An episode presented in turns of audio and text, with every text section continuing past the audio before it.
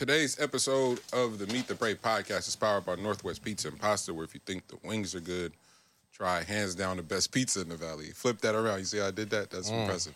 Uh, order now online for takeout, delivery, or pull up because you can now dine in person. Hallelujah. Uh, unfortunately, Oregon has some weird shit going on with their numbers, so I don't know what that actually looks like.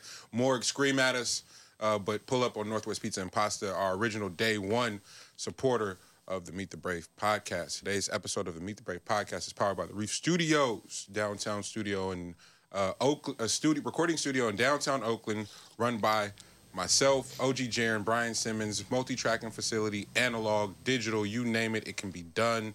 Follow the Reef Studios on Instagram right now and make your inquiries in the DM, and we can help you whatever you want to do, produce your show.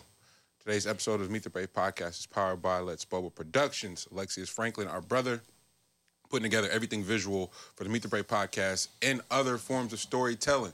Tap in if you want to up level your show, your content, whatever that is. Reach out to Let's Bubble Productions.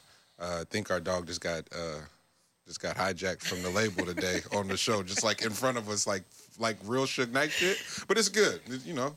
What you can't win them all. Uh, and last but not least, today's episode of the Meet the Brave podcast is powered by Uplifters, Black owned domino company. Our brother Janelle Salute uh, recently, recently released their first show, The Winning Formula, executive produced by none other, you guessed it, Alexius Franklin. And the, and the content looks beautiful. Episode three is scheduled to drop ASAP. Tap in. Uh, Grand National recently did a collaboration on our own domino set with Uplifters, and it came out dope. We were able to sell out in just a few days too. So look out for a collab domino comp- uh, uh, competition coming. Britt swears she got she's nice with it. It's yet to be determined. We'll see though. It's it's, it's fine. It's fine. We'll figure it out. But You know. with that being said, let's start the show. It's the Meet the Brave podcast. I'm Monty Draper, I am LG. Lex B U B. and it is a very, very, very special episode. Britt Sita from Royal Nations Conversations with Nations. Like what you guys are here. I, Lex said it, but can we really do a round of applause for just excellent content, like like in storytelling? Like thank y'all for being here. Um,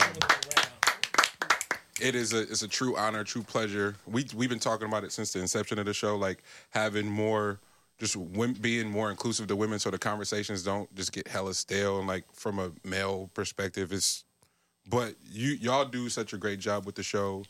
Um,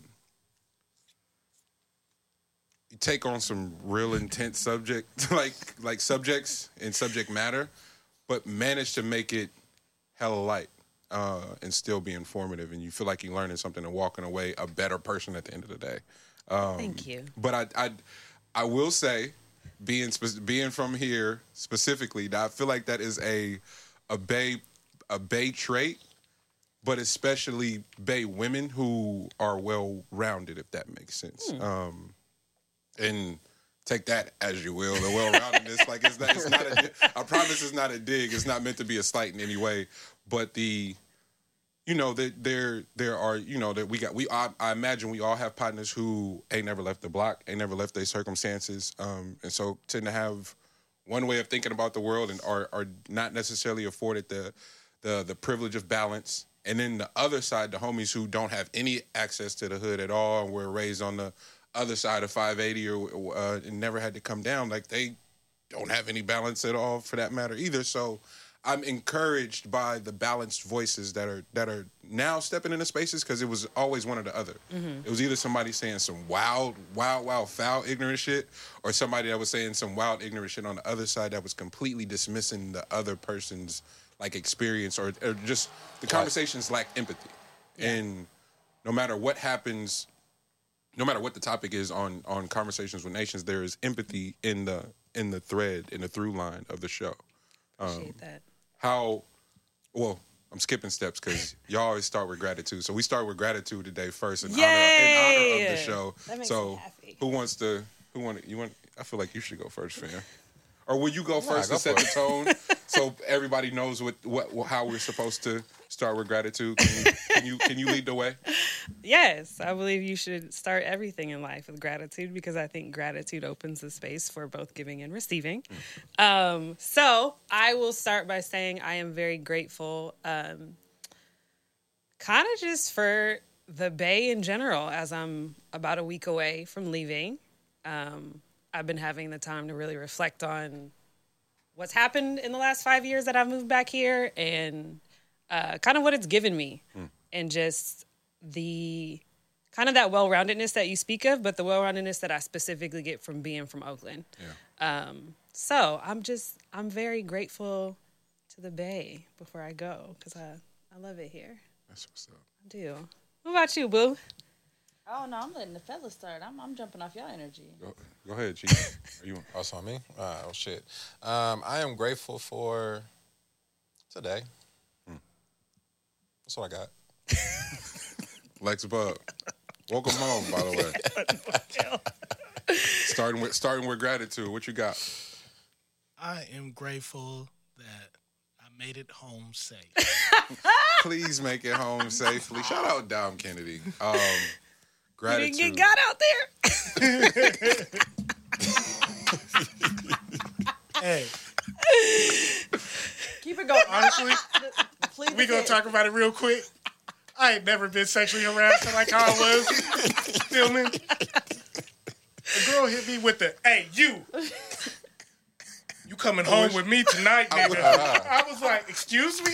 You heard me? You coming home with me tonight?" I was She Rasputia do? Oh, so no, his gratitude real. Just just just so we know where that's coming from. Yo, I'm glad you made it home then too. That's my new approach.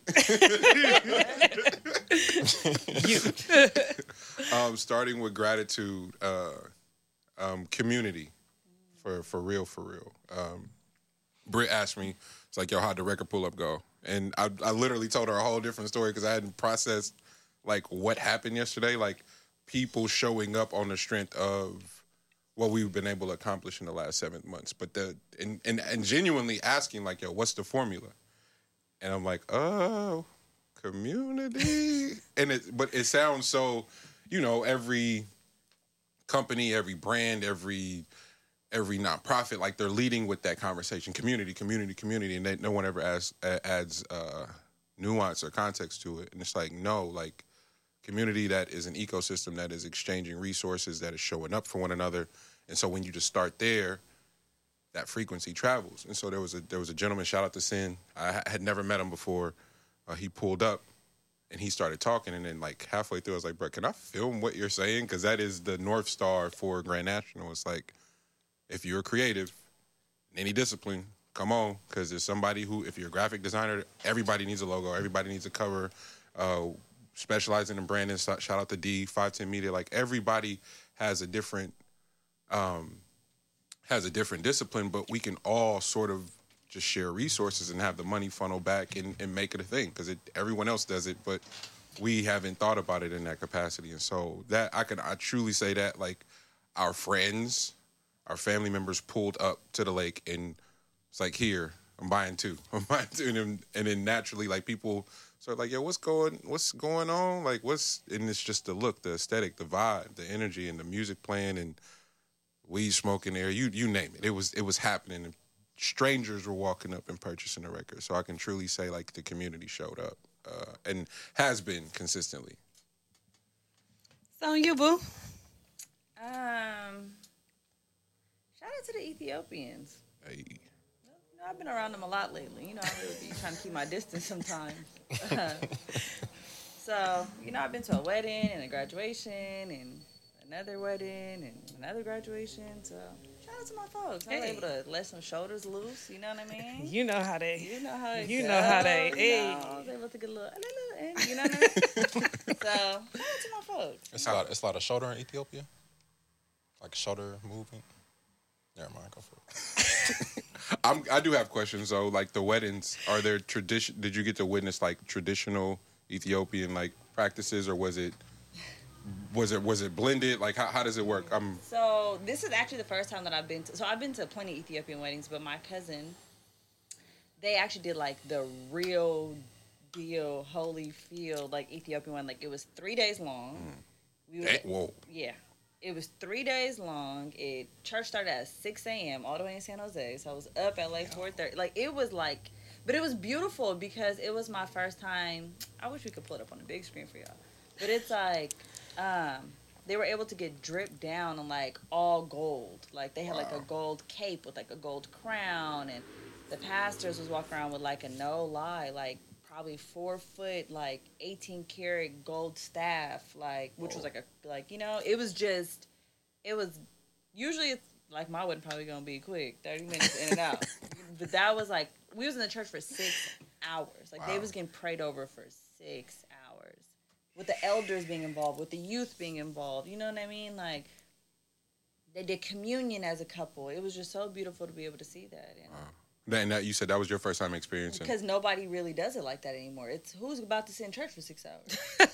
shit, but maybe that's the prerequisite for the shit to work. No, they look, hey, you It got was- it. You got it. Can you invest six hours of your Hey. day? Oh, no. it's not even a six hours of your day. it's It's- real. I mean, not look, this, this not their business, but it's just so beautiful to see because they like they did the whole process. Like they went to premarital counseling with the pastor. Mm-hmm. See. You know what I mean? They they prayed every day. They did all type of stuff to prepare for this moment. Mm. Does that have to do with does that have to do with there not being a like a, a wedding or anything like that in a while? Uh, so no, they were doing this. Oh, that was just them doing it. Yeah, it. they were going. They've been pre- they've been prepping for this for over a year. Oh, okay. Um, so it was it was interesting to, and they're younger than me, which was another thing that was dope because you don't usually see young folks who are willing to tap into their religion and their culture like that, especially like being first generation to this country. It's more like you get um, converted to like whatever Americanism is. Yeah. So for them to be like, fuck y'all stereotype, fuck what y'all got going on, me and my wife about to do this shit the real way was dope to be able to see. And shout out to them because it couldn't be me. Nah, big big shout out. We uh we did a uh, shout out five ten media, the Hope Foundation. We did a production yesterday, and a gentleman brought that up specifically for for Black Americans and our denouncing of. So if you're if you're fortunate enough to know where your where Your you where- lineage, yeah. your lineage, there's this push to denounce everything that's attached to it Mm-hmm. because you're Americanized. What role is that playing in our lack of ability to, to build, to sustain? Like he he said exactly what you said. I'm like, damn, maybe we should.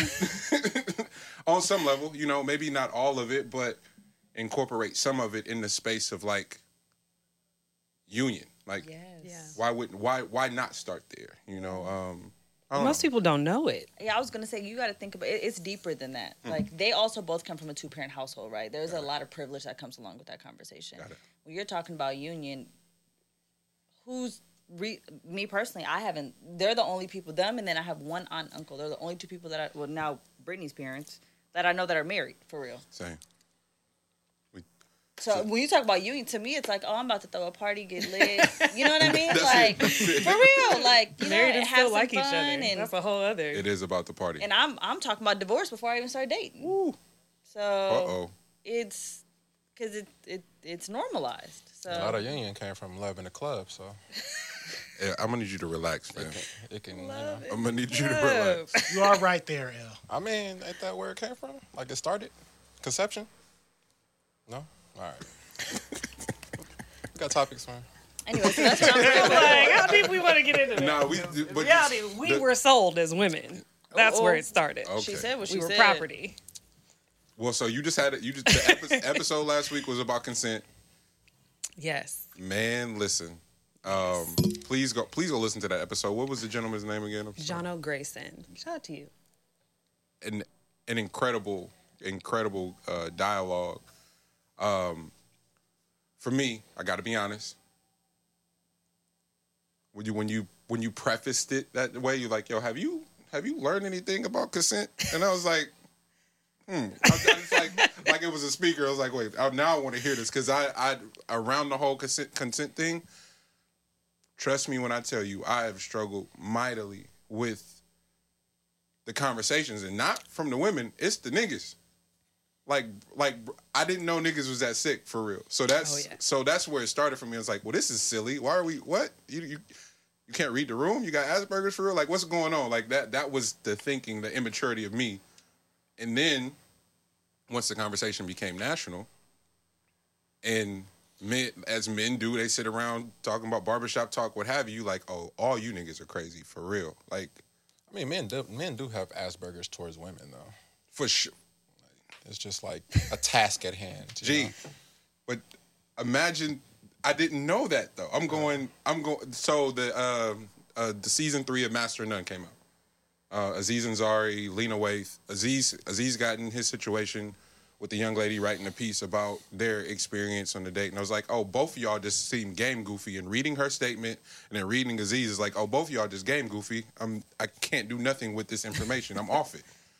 That was it for me. But then the more stories start coming out about bad dating experiences, like, oh, so everybody's just goofy. Like this is this is what's happening. It's But- bad. It's no, it's just really bad. But y'all brought up, y'all landed in a really dope spot in the conversation, talking about, oh damn, what did he say? Um, or maybe you said it about how few men have uh, just platonic relationships with, with women. yes. And it's like, damn. And it's true. You start to see it. it's like it's a lot. It's like we laugh all the time. It's like I can only be around him for so long. It's like, bro, let's go. Like, because it's like just the just the energy. But we all were raised by women too, so it's a Yeah. there's that element of it, and that has its you know, depending on who you ask, that that has its flaws or perks or whatever. But there is something to be said about just like, hey, that's that's that's a person first that I'm that I'm dealing with that I'm that I'm that I'm interacting with as opposed to I want something from them. Yeah. Um, I thought everybody had friends that were, were, you know, I thought every guy hung around women in that capacity, and I didn't realize like how few of them actually can like spend a few seconds in a room with women, like Yeah. before they start sweating and saying crazy shit. It's like, man, why would you say that? like, you wouldn't say that with, even when, if it was just guys. You wouldn't just say that. So, what are you? What's going on? Like, is it a nervous tick? What's happening right now? Not You start enough. looking at that clock and it's like 10:30, 11, 11:30. All right, how much longer are we gonna be talking? that's, I mean, that's like that's but that's like the guy mentality. To tell you the truth, it's just it's all about like the like women have the clock inside of them, men have a clock inside of them as well for the night. Like that's literally what it is. So it's not like a like a going to have a child or anything like that. It's literally we have a clock inside of ourselves for how much capacity we have for tonight, hmm. depending on like you know the person, of course. But some of those are a little bit longer than others. You know, like they can wait or or they can sit within a conversation for longer and stuff like that. It depends also on what the conversation is, because you got to think about it. People aren't having real conversations. Come like on. that. So like people would talk about Gee, you've been peop- you've been saying that for months now. yeah, like you, the- all, all you doing is just like you're you're you're having conversations about other people's lives. Hmm. How long are you going to be doing that? You know what I mean? Like if you're doing like the social media shit and all you talk about is like celebrities or other people's lifestyles, what other people are wearing, what other people are doing, then obviously y'all haven't gotten into anything about each other or anything about the people here. So what makes you think that all of a sudden a person's going to start thinking about you as an individual. Now we haven't talked about you as an individual. So mm. why would I start doing that now? And now it's like eleven forty-five. I'm gonna keep going back to the clock because y'all gotta understand what the clock is. Like, you know what I mean? No, the amount of men that I experience that I that are shocked about like, oh, like I actually have had a conversation with you for this long and I wasn't like during that time, maybe initially, maybe the end, but during that time I wasn't necessarily thinking about sex. And they're shocked that they can have that kind of conversation with a woman. And I go like, mm, I feel like that speaks more to you than it does to the women you're having a conversation with and I also think it was it was really important. Um, at the end of it, there's a quote I got from uh, Candice Benbow, who's a she is a theologian, I think is the right word. Yeah, we'll call it that. But she's like how she's been presenting in this space in the world of like uh, religion has been so refreshing because she's a black woman that's been like y'all have been really fucking harmful to black women in the church, and it's really interesting to see how she presents. But she talks about. Um, you know the amount of black women and the amount of, of lgbtq black identifying women who have been in some way harassed raped or whatever. And we all we all as women know but every guy we know swears they don't know a rapist swears they don't know anybody who does all that. But how are we all having this experience but don't know none of y'all? No, got, got no friends? Like that be doing this. Yeah, I can I can say at least from the male's perspective that it's highly possible that you cannot know a rapist. Like know that they are rapists. Absolutely. And that's just because men don't have the unfortunately don't have those conversations with other men. Like I mean, at least for me, for me myself, like I don't know too much about what another guy is doing in a bedroom unless he says something to me. Like if he says something about something that took place, of course it'll still come from his angle. So if mm. he doesn't see it as rape, then the way that he relays what happened doesn't come across as rape either in the way that he did it, you know? So like it that's why it's a it's a block because we're not having the conversations ac- across the table to like the uh, to like the women to be able to know you know what the women what the women's experience is as opposed with the the men. Like you kind of have to have both of them in the same room but of course that would be damaging Yeah. to get to the bottom of what that actually is. And that's a solid point because I do I do believe that a lot of times my experiences of men, I feel like violating my boundaries, like they really in their mind were like, no, like she wants this. And I'm like, the fuck is wrong with you? Like, why do you get to decide that for me? And kind of the same thing we were we were joking about on one of our episodes where he was like, you know, like niggas been talking to a girl for two days and be like, oh, this is one of my bitches, you know? And it's like there's this huge disconnect between what men think is happening and what women are experiencing happening. And there's a lack of conversation. And that's particularly why I chose to interview a male about consent because I'm like, we're not we're not talking.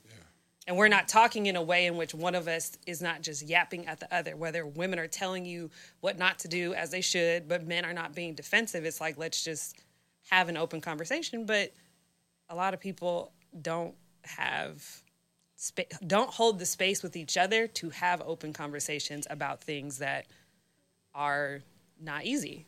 And another thing that you said, as far as like the the men talking to a woman for two hours and now that's my bitch or whatever, it's the exact same thing that's super weird too. That men and other men, they have a drink with each other and they shared a few laughs and now they're friends. So like the friend word gets thrown around a little too mm-hmm. loosely and easily as well. Uh, so you don't really get to the bottom of what the individual. Why it's like I don't have many of those like people that I'll call a friend.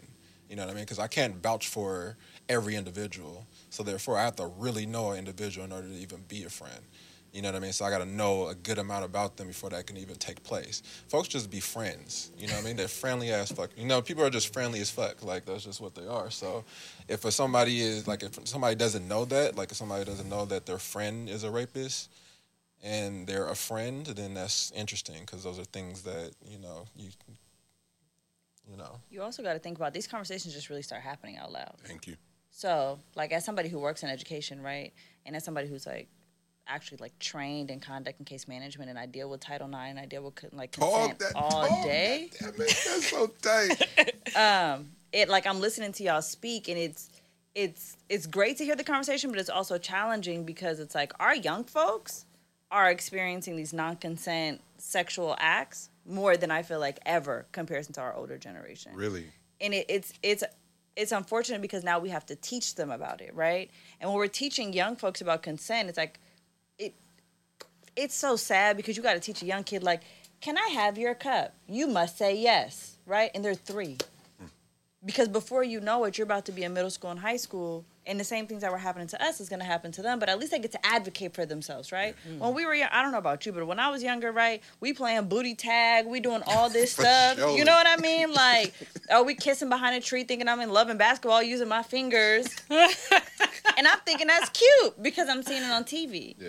But these young folks, granted to the educators, granted to whatever's going on, it's they're able to be like, no, I don't want to do that, mm. and I appreciate that. But it's because it's it's vert. What is it like now? Everything's viral and everybody's talking. It's yeah.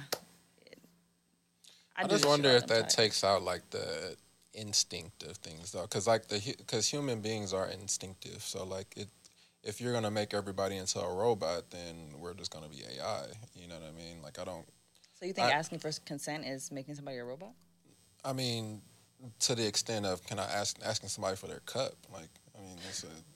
I feel like that's a little extensive, but I mean, I, I get it. I understand. I'm just saying that some things are like a feel, and I understand that you know the on the consent topic, I understand you have to ask for consent on everything.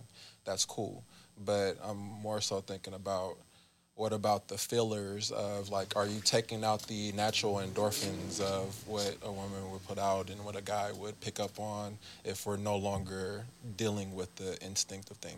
Which therefore, I'm, I'm, I mean, that's not. I don't have to deal with that, unfortunately. Like I don't have to, not unfortunately, but I don't have to deal with the whole being stuck in the middle on if somebody wants something or doesn't want something. You know what I mean? Like that's some because I lead with the empathy for, first or whatever, or just like I care about women naturally. I don't. That never crosses my mind, so I'm probably not the best person. I always say, as a as a six five African American male, um, I'm probably the worst person to talk about, and um, and straight. Like I'm probably the worst person to talk about some of these That's- topics.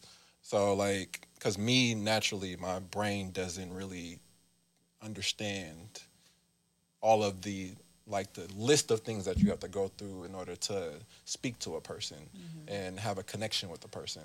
I'm like, this is all humanistic things. Are you not? How are you not leading with being a human first? That's the part I don't mm-hmm. understand. Where do we dis- Where do we get disconnected from being human? But it also, sorry, go No, no, please, please go, please. I just, I mean, I feel where you're coming from, and it makes a lot of sense. But it's also like we have to talk about trauma, triggers, and harm when we talk about. We're talking about sexual consent. We're not talking about like anything else, right? So it's like, yeah, for and I feel like, and this is a very like heterosexual conversation, right? So we're talking about with women and men. You, it's clearer. At least again, this is a woman's perspective, right? Mm. It's clearer when a woman is ready than when a man is ready, right? Like you know when when a woman. No, it's not use the word bitch today. You know, I'm trying to do better. hey, look here at, uh, oh, never mind. I'm, I'm, I'm chilling today. I'm, I'm, I'm not taking on one if I start. Hey. Like, if a woman is ready, right? It's right. the Lord's Day, so y'all can do whatever y'all want. Not the Lord's. I'm not finna say bitch, but He took a break on this day, so you can't. Take Lauren. He's- my bad, my bad, my bad, my bad. my Hey, nigga Jesus. nap L, when you say smart shit, I'm just genius saying. for that. I'm, I'm just saying. I'm not gonna do But This- see, this should be the day that you- don't help. Like this this, should be the day that you get it off. What's going on? Yeah, you should get it off today. I'm just saying. Technically, it's Saturday, but all right. The pastor daughter said what she said. See, the please, please finish. God, that, that, Thank you for acknowledging that. no, but what I'm saying, so when a woman is ready, right? This consent is. I'm not gonna say that's consent because it's not. Because this is a real nigga mindset of mine, and it's also that's what we talked. That's where. That's where we come out. Cause that's the. But it's like if I hop on my nigga lap, you feel me? I'm ready. You know, it's very different. But then if a if a man is coming and like taking my pants off and taking my shirt off and doing all this stuff, and you're right, you are six five and a big black man. So if somebody is six five and a big black man taking your pants off, it's depending on the woman. Like me personally, I slap the fuck out of you if I don't want to do it. But first, another woman, she may be like, okay, well, what am I supposed to do? And da da da da. And now all of a sudden, boom, you got a rape charge. But that's the, and L, please stop me if I'm wrong. But that is the accommodations as larger black men that we just had to be mindful of. So when we when the Yeah, conversation, that's how we navigate the world. yeah, when we start when the conversation of consent start coming up, I, I struggled with it initially because it's like, bro, I go so I don't get killed, or so don't, some random white lady don't go that nigga money whistled at me. Oh, bro, no, I'm I'm good. Like I got to be real clear on my Yeah, interactions. trust me, I've I'm That's your had to that's your privilege yeah. as a black. I mean, not your pri- that that's a disadvantage of unfortunately of being a big uh, a larger black man or a black man in general. But there's a lot of white men who come up to me on an everyday basis. I'm talking about in a complex that I live in, and it's like, oh, how you doing? Oh, you look beautiful. Da da da. Like nigga, I will shoot you. You know, but it's but they come through the world differently than black men do.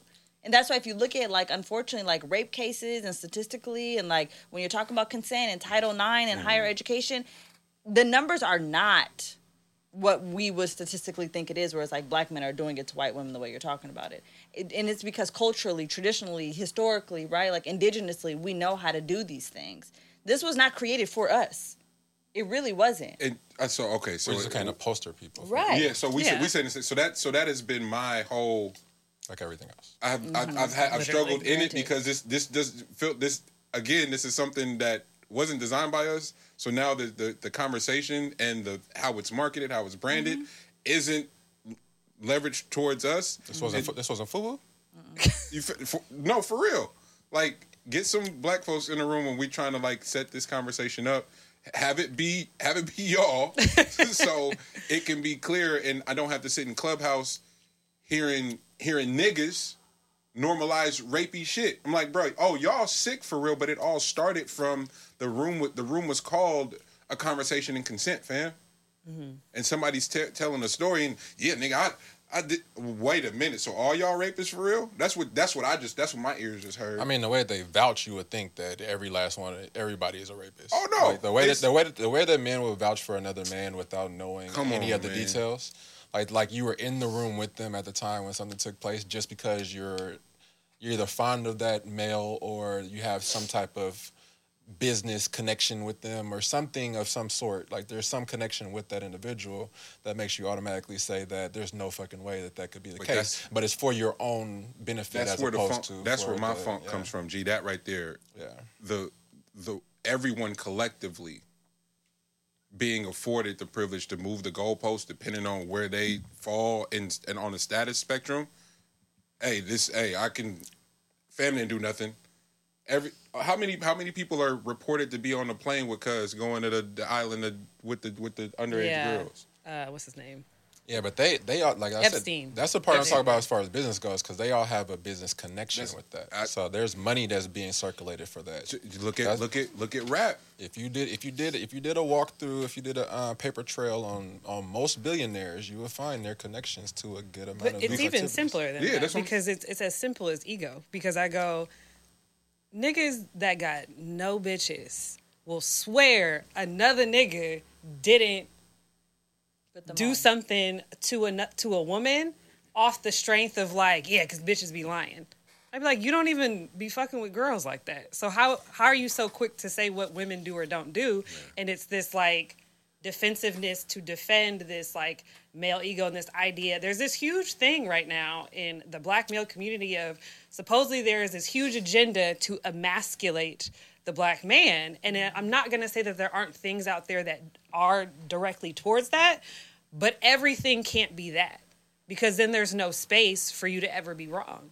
There's no space for you to ever be challenged. There's no space for change if everything is met at you're just trying to emasculate us as a whole and you're targeting us as a whole. And it's like, I mean, yeah, I've seen that. I've seen it, but I also go, sometimes y'all just got it wrong and you don't want to let up. And and how do how do we how do what how do we navigate that space where it's all so like either it is or it ain't. It's like this con the concept of like right and wrong in that white. regard. Like, to your point, it's like it leaves zero accountability, like in checks and balances amongst just us. Like, hey, my nigga, if we out and you see something that, hey, fam, you know you can't step to nobody like that. Wait a minute, like, there, you know what I'm saying? Like how, like, and and on the other, and and for for women, on the other side sounds crazy, and for women, like, what are the checks and balances for us all amongst ourselves? And uh say his name again. That was on the episode. I'm sorry, Jono. John, John, Jono. Jono. He, the the most fire point where he was like, he's like the her partners will give you more of a clear indication of how this night is going than than she will, and I and I couldn't respect this shit more because how many times has it been like, yo, if the partner's not fucking with you, it's probably not. It's probably not happening. Uh, that that's true. I think there is a in in a group with women, there is a moment where it's acknowledged like I want this, mm. right? And, and it's not necessarily that direct of a of a conversation, but it is more like you know, you say to your girl like, "Oh my god, you see him over there, like, da, da, da, I'm about to go to," and and you know, you go and you do whatever, you come back, you say something, and there's a vibe of like, "Oh, she's good," mm. so like, go do what you're doing. Like, I don't need to be all upon you. I'm gonna take my space, and so I think that that friendship dynamic is important, but I think the biggest thing is like have a conversation with somebody of the opposite sex that you're not trying to fuck about this shit. Like it's not to me it's like it's not rocket science. Like just fucking have a conversation. what we finding out is it is because niggas is weird for real. I was about to say they just said it though. They just said it's how often do you sit in a space with somebody where you're not looking at the clock trying to fuck. I mean Yeah, because like you can go you can spend before you come. Whoa. Get some in and go have a conversation. Chances then are, have something you chances can go are, tap not, in after. chances are you're not going there. Not going nowhere. Yeah, you did, you, did, you, did your, you did your do for the day. Shit. What's the point of going outside now? Shit. Well, do it in the morning and then go outside. Shit. By the time you, by then you recharge. I'm back. That's crazy. Y'all sick for real. You're gonna refill by the night. Oh man. Whoa. Ain't no free time in What's the the middle. next Damn topic? shit. That's what. That's, the that's, next hey, topic? this- I just want to point out to y'all. That's what we got from starting with gratitude. So I, I don't know what that say about y'all energy today. Lex, what did you? Matter, you been quiet. Hey, I've been moving a lot. Four people. Uh, I didn't Thanks even for get to catching it all, man. Damn. The fan question. That's what we doing. That's what we doing. Let's do it. Whoa. My phone. I don't know Did what you it. So the fit. So this is this is the the running show for us. We morning of text the the Lex will have topics L, and we'll just dump them in the group thread and then funnel through, run through them. But we've been getting these m- amazing fan questions. Say that, not Yeah, not, not not fans, maybe. That's what's up. Um, oh, you got. Oh, you did get it. Go ahead and ask it all out. Sorry, I just know uh, she wants to. so get canceled. Don't get canceled in the process. Uh, let's definitely start there. Um, fan Sorry, que- that fan question. me irritated. Fan question I just sent, wanna slap sent the shit out directly to Lex. Um, do you guys think that worse. one day there will be trans? There will be a trans race. Please. They get- mean like transracial. No, I think they mean like Bruce Jenner. Oh, I thought when like I thought they were referring to like women who are like I, I'm claiming to be race, yeah. transracial. That's Yeah. There are I- white women claiming that they want to be black, and they're saying this is me Oh, being that's transracial. what they talking about. They talking about that's Look, Yeah, that's I'm why I gonna said I mind wanna slap the shit out of 'cause I white thought We women. was talking about Bruce and them. yo. Not Hey, you could- again. No. You, you can look at both of them that way. Yeah, That's where I was going with it. Yeah. Because I mean, Both, let, us talk about both of them. How about, how about, That's one of them. Money, if you get canceled because of us, about- you can come on our shit. Wait. Wait. She's signing everybody. Everybody. Hey, hey fam, I, I, love what you doing is cute, but if you want to win for real,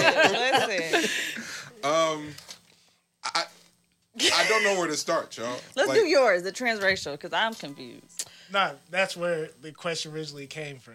Um, I I hope not. I would just say this because it's funny because y'all supposedly the black Republicans, uh, Hey. even though y'all not. Hey. Uh, no, white liberal women Hmm. need need they fade like seriously because Talk about it. the shit I go it.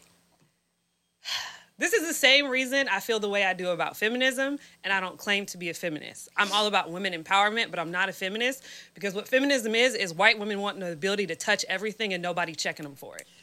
And that shit is a problem for me. You want to you want to be able to do whatever the fuck you want to do and touch everything and not have any accountability for your bullshit. So fuck this trans race thing. You were born into it. I mean, me on my spiritual side, we're born into multiple lifetimes, whatever. Maybe next time you get roll the dice and get whatever the fuck you want. But in this lifetime, you came this way. So be the best version of you in this life that you are going to be. Transracial, like that that's like can I can I please freely appropriate your culture and have nobody say nothing to me about it? That's the epitome of white liberal women. Can I do what I want and have nobody say shit about it?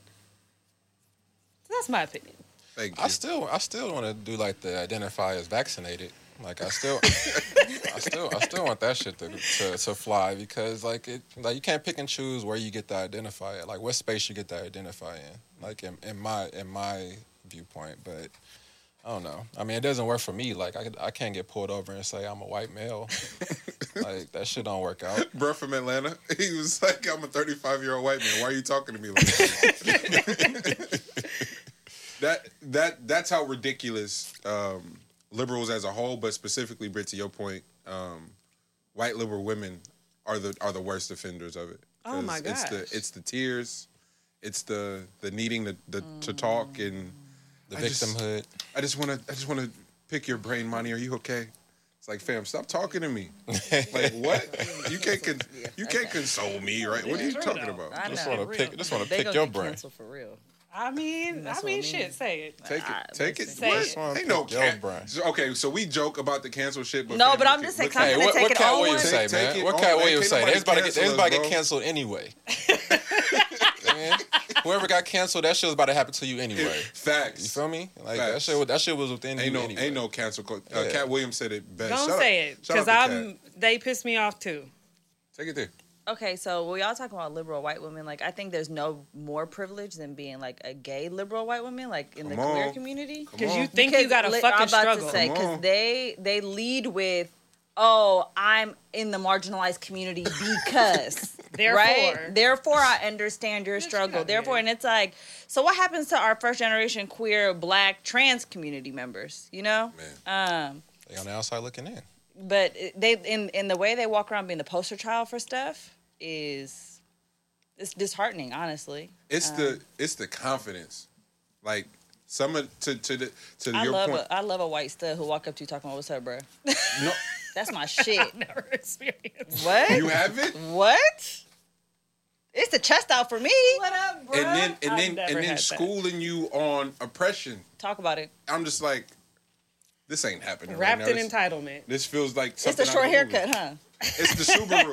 Listen, It's Call the it Ellen. Subaru with the the Ellen souped cut. up body kit on it listen, with the button up, or don't let the, the collar be out the and, sweater. and the cargo pants. What? For Hey, I- surely. Hey, I fuck with Elliot Page though, cause he did that shit all on his own.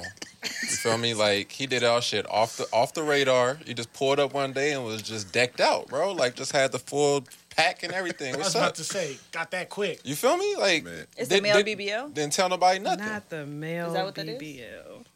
Is that is that what it is? Were you a I fake don't pack? I'm not dealing with y'all today. is, So I don't know. I talked all that shit. We can't get canceled. Here we go.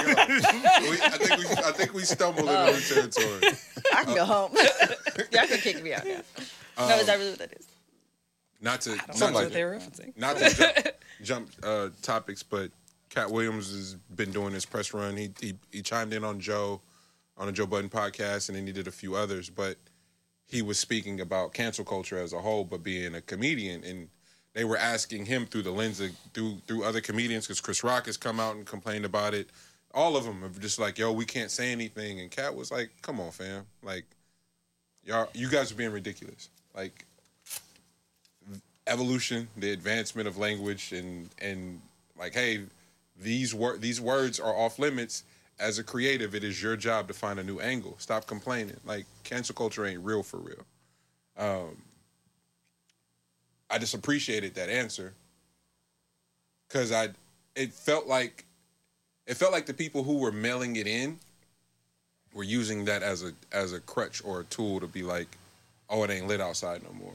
And it's like, nah, it, it feels like it feels like the people who are accepting the challenge and, and growing and immersing themselves in the conversations to to your point with people who who either they have who they oppose their lifestyles or what have you like they're they're immersing themselves in conversations to grow and and learning a whole hell of a lot more and becoming more balanced for it so I, I don't know. I just walk. I walked away from that conversation being like, "Damn, I like where Katt Williams is at right now, as you know, his mental space and whatever art may you know ensue from that." But what? How do you? How do all of y'all feel, especially you? What you're about to get into, like cancel culture for real? Is that does that even register to you when you're creating or writing?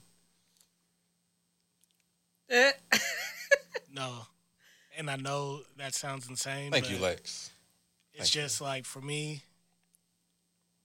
I know in my heart I'm not coming from a place of like anger or like whatever those feelings are. Like it's really from a creative place. And whenever I'm writing as any character that I decide to write as to help with this story, and after I get done reading, I usually send what I wrote to certain other people, and I ask them from whatever view. Like if I'm writing as a female character, for example, I'll let Kendra read it or my homegirl Monica, and I'll let other dudes just to see how that conversation feels. Does it feel real?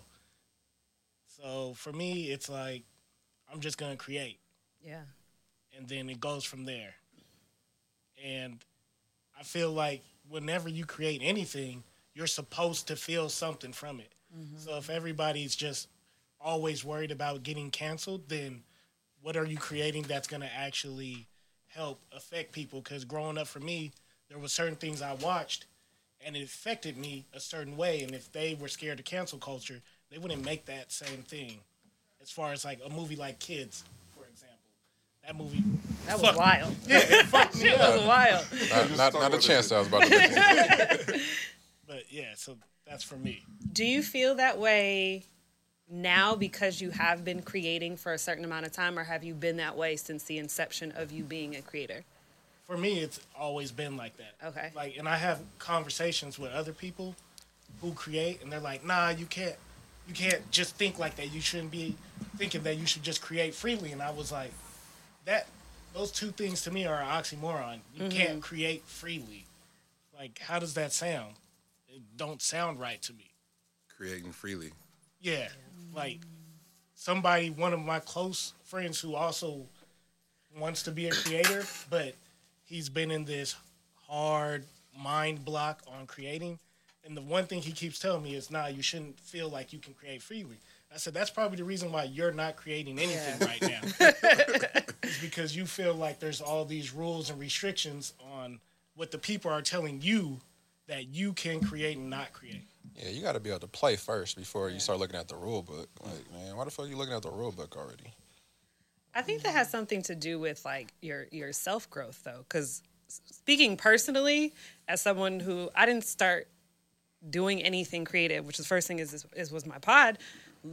Literally, I hit a year in March, and Hey. nah, real shit. We we know the statistics, so I was going to lead with that, but oh, for real, you. for real. but it's as I'm growing as a person, part of my personal journey is getting to a point of unprogramming. And part of that programming is to stop caring so much about how other people think and feel. So, like, I agree absolutely with what you're saying, but I also know personally I'm in a space where I'm trying to, I'm actively working on trying to get there. Because the other part, for me personally, in my experience, is like, we talk about, like, I'm the daughter of a pastor, and my whole family is in church. And so, growing up the entire time, there is this huge emphasis on don't do some shit publicly that's going to disrespect the nation hmm. name. Hmm. And I remember when my sister did something one time, my parents literally made her go apologize to like my grandparents and my uncle, some shit that didn't have nothing to do with them. And so there's this program inside my brain of like, you have to care so much about how everybody else perceives you. And so much of this work that I've been doing on myself, but also through the pod, like at this point now, I can release an episode and not care. For the 1st mm-hmm. six episodes, you're, I had anxiety. Like I couldn't sleep and I could like I was having knots in my stomach because I'm like, fuck, my parents gonna hear this shit, and like I'm gonna be this different person. I'm so worried about all this, but I think now, I think when people grow in themselves and being more and more comfortable in themselves, you you become you become more okay with gray. And the more a person has experiences and fucks with themselves and becomes okay with gray, then you create freer. In my personal experience or my personal opinion, because you gotta you have to understand like your fuck ups aren't as bad when you can recognize how much like everybody's around here just fucking up all the time. like, it's just a stumbling through life all the fucking time. That I think the pod, the your show as a whole, uh, conversations with nation, like that part you're talking about, you starting from a place of a, a ridiculous amount of empathy. You know what I'm saying? So to Lex's point, yeah, you got a whole whole spectrum of uh, like a whole terrain to play with that these other creatives have completely thrown out. Like whether whether it be their celebrity, their their fame, um, they got they got money and they think they you know that that has somehow made them the the, the spokesperson for all black people or all problems. Like no, that's the last nigga you need to put a microphone in front of. Um, whether it be their it, seriously their money, their celebrity, their status is like somehow some way that became that person's a black leader, and it's like fuck no, couldn't be any further from it. And to Katt Williams' point, it's like no, just just say you're not talented for real. You don't have nothing to say, but don't say I got writer's block or everybody ain't fucking with me or it's cancel culture. It's like no, you just not you just not you don't have anything important to say. Yeah. and from the from the inception of, of your of your show, that was always that's the through line. This is is empathy and and really giving a fuck about people. And that's why you can have these conversations and say and and that's I, bro, y'all fully had like a it was probably like two and a half minutes of laughing of laughing within having a conversation around rape culture. It was it was the Yes. it was the funniest shit. I was like, bro, this is hilarious. I feel crazy for laughing, but what you want me to do? And I think that's what Katt Williams was talking about. Is like if it's from if it's from a genuine spot, you you're afforded that because anybody that heard that, they, the there is no flipping that. There is Yeah. no just taking a snippet of that. Oh, cancel them. Get the bro. If you don't get out of here, that whole com- that that conversation served more people than any PSA is going to because it was done in such a human way with rhythm. Um, with inf- like loaded with information like that it just doesn't happen you know it's and there's, it's a new podcast started every a few thousand of them started every day that aren't gonna make it past whatever that aren't leading with that you know what i'm saying so it's it's i'm thank you for unlocking that bro both Asking a girl in the club, did you suck the dick or not? Was the funniest shit on that episode. I was like, this is out of it's like bro pocket. y'all was talking crazy this is hella out of pocket. I was like, eh, it's real though. uh, as a as a creator, how you? Well, I know what is. I, I'm interested to get your your response because you already operating from a space of not giving a fuck. This nigga fully told OG, to, "Hey, hey, fam, we recording up here. What y'all recording? Nigga, we might rap today. We might do anything, but you gotta turn that down." Hey man, take that shit down the block. You ain't gotta turn it down, just go down the block, my man. Vibe out.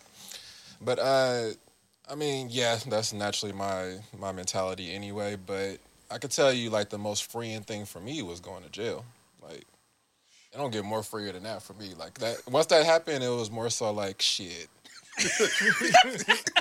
it ain't it ain't ain't nothing else I can like be you know I can't be perfect now like the, like the, the perfect shit is off the table you feel me so like from so when that when that took place that was like a freeing thing for me so huh so Yo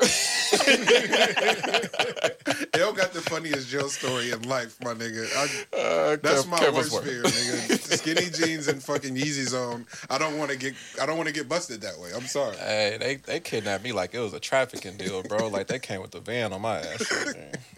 Come here. Now they did they did like a siege of like all of East Oakland basically. So I got wrapped up in the whole underground shit that was going on that they figured I was a part of. But anyways.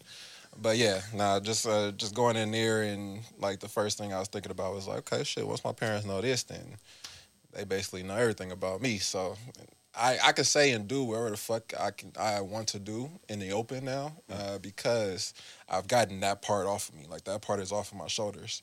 Of like I'm the I mean I'm the firstborn, you know, so.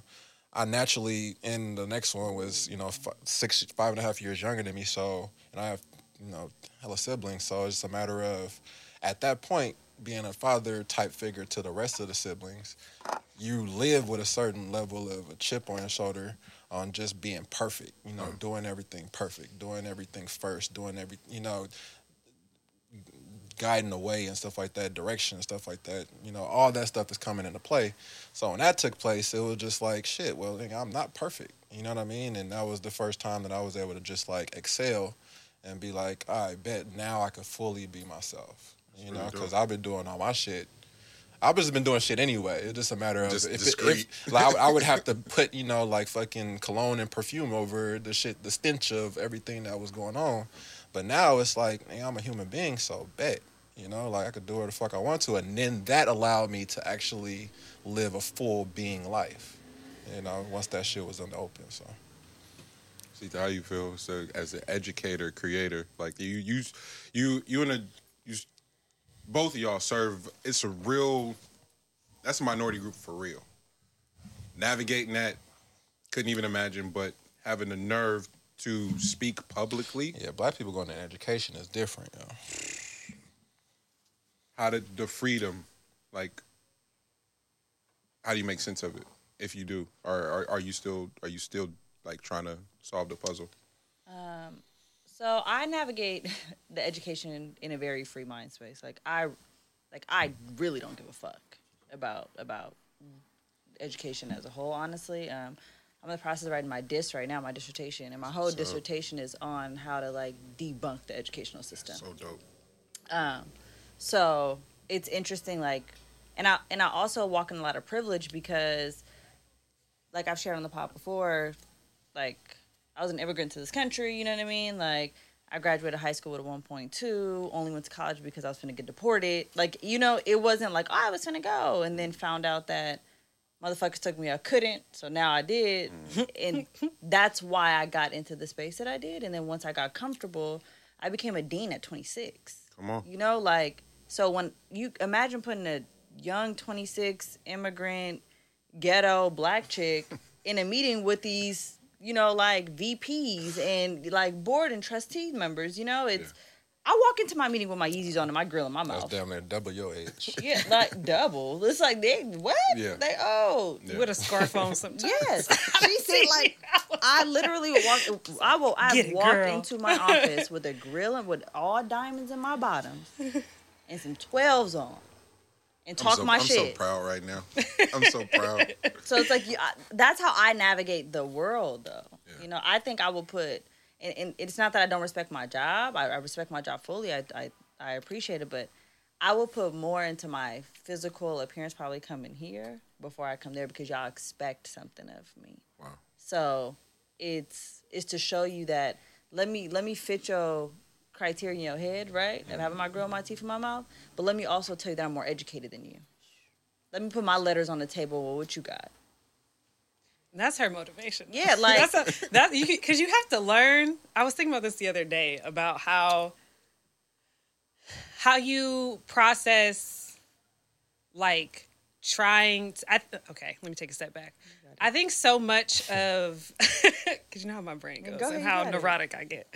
Um, I think so much of life is like us bumping into each other and like when we bump into each other, we start to shift each other's like trajectories. Mm-hmm. Mm. And I think part of learning how to bump into people appropriately is understanding what motivates them and what drives them. And so with her specifically, mm. I love like didn't know it was her drive and her motivation is telling her what she can't do. You tell me I can't do something. Now I'm about to be like, bet. Now she's always like, "How you finesse me into this shit?" And I was like, I told you you couldn't do Right. it. I "told you some shit you couldn't do." it's, it's it's that and it's also to show and this might be cliche or whatever but it's to show the generation underneath me that it's possible Yeah. Mm-hmm. because nobody showed me that it was possible so now it's like in me i'm my it's me and my sibling and we're 10 years apart so mm-hmm. it's like i had to be that Yeah. so now it's like ain't nobody gotten I, I an excuse is something you can't tell me so that's how i navigate both professional and my personal life is don't tell me you got it rough i was homeless and i went to school Sheesh. like and I got a PhD out of it. I don't got I don't got no feelings for you, you know? Yeah. Like or I was raising a 7-year-old when I was 17. Like what do you mean? Wow. I please. Man, I ain't got the time. Man, listen. So that's Uh, why when I walk into the educational space and they try to tell me what, what black children can't do, and I come in and I'm like, well, let me tell you what this nigga just did. it's They got they got a PhD in what black people can't do. they got a they got a they got a they love phrasing it not in what we can, they love phrasing it as like we just want to support Right. which is them saying we, They- we don't think you can Or Yeah, my favorite is like, oh, Okay. I see what challenges that your community faces. And I'm like, oh, do you see this ass whooping coming? Yeah, they, they they get off on sob stories, so I just feel like black people really got sob stories. Like they'll sit around and like create one for you, and it'll just be like, "Nah, I'm just hungry." It's like, but are you hungry because? right.